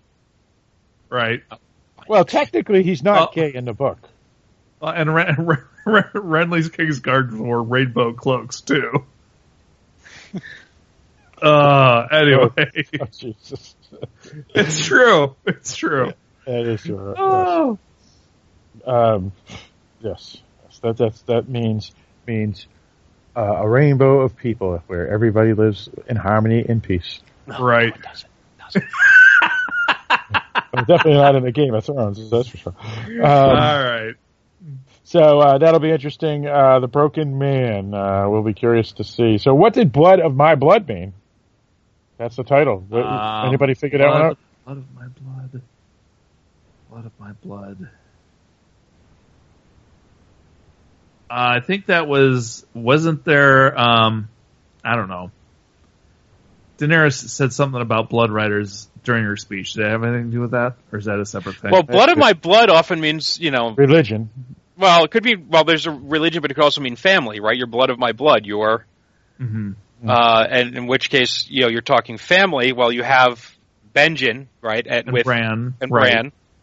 Um, you have uh, well, we have a completely different meaning with Cersei and Jaime, but also and Jaime and Tommen, and Yeah. Cersei and Tommen. Um, but uh, that, that's a whole family thing because you also you have both families, Lannisters and the uh, Mhm. thing, and of course Sam and his dad. Oh Right. yeah, yeah, that's, That's a good true. one. Yeah, yeah, yeah, yeah. So that that's that's good, Mike. You you got I- to dig well there. Yeah. I really hate Sam's dad. I really, I hope bad things happen to him. Well, Yeah, here's he's a I. I'm, I, I am hoping something bad happens to his dad, but more importantly, I want to see his brother killed by a White Walker. yeah, yeah. That would be yeah. awesome. There's no such thing as a White Walker. I'm ah! just But you know what? You know what? I I just had a bad potato. I don't hate him as much because that's just ignorance, even though he did kind of deride his brother because, oh, that's ridiculous. But I think it was more because of ignorance, not because he didn't believe Sam. He didn't, he, what he didn't believe is in White Walker is not that Sam couldn't kill a great warrior. So, but the father, he's just a psychopath. He's just an ass. an asshole. Yeah. Yeah, well, yeah, same thing, in my opinion. well, you're wrong. Well, by the, by the, by the, by, by The question is- definition of what the words actually mean, but Well, psychopaths are all assholes. So the question is: Is this asshole a psychopath? all right, fair enough. Yes. Um, and uh, what else? Uh, uh, um, yeah, I, I hope uh, he gets wiped out. He's a piece of garbage. Yep. And um, oh, and next, I, we need more Walder Frey. That I could watch Uh, twenty hours straight. Oh my god, the guy is so funny though. I mean, No, I understand he's entertaining, Oh, but but I hope he gets his. Oh yeah, yeah, Yeah, of course. he's a dick. Yeah, of course you want him to high, but but I mean, I want to see his character. His character's great. It's fun. Right. Oh, it's it, it's still one of the best scenes. Was it was him running through the list of daughters? That was yeah, yeah. That's what I mean. He's awesome, and and his nickname, the late Walder Frey. I mean, Right, that's yeah. great. everything about him's awesome, but Oh. but he is a bad guy. Uh, but that's what's great about the show. A lot of the bad guys of the show are awesome to watch. I just love. That's watching true. That's Joffrey was hilarious. Ramsay's hilarious. Walder Frey is a joke hilarious. I mean, t- Charles Dance's character. I mean, they were all great. true, right? Yeah, these characters are good. I mean, you know, they're not caricatures. They're they they got some depth in them. It's awesome. Right. I'm just being I'm a- I'm I'm really sad that this season out is uh, turned out to be such a nothing for Tyrion because we've seen very little of him. What we have seen really isn't great stuff. Uh, But you know that what? that that bums me out because I like him. But you know what? It, ha- even though that is unfortunate because he is a great character, especially you know after season four, he was un- unbelievable in season four. But um, he it hasn't hurt the season because this season's still a pretty damn good season. Well, yeah, that's not the story they're trying to tell this season. So I, I get it. I just I miss I miss good Tyrion. That's all. Yeah, yeah, yeah. Because he, he's got the good lines as well. Yep. Yeah. Um, all right. So that's pretty much uh, that. The episode six, right? Six, or is it seven? S- Uh, no six. Six. Yeah. All right. So Yep. we're we're already in the second half. This is the, the bottom, the bottom, the bottom half of the, the baseball game. How's that, Mike? There you go. Yeah. um, so Time for the seventh inning stretch. that's right. That's right. And so um, I guess that's it. I got nothing else to say. Uh, anyone else have any further thoughts before we wrap it up? Anyone? Nope. All right. I All guess good. that's it. All right. All good. All right. So uh, Eric, with all that stated, why don't you let us out? All right. Thanks for tuning in and listening to us talking about season six, episode six. Come back next week. We'll be talking about episode seven.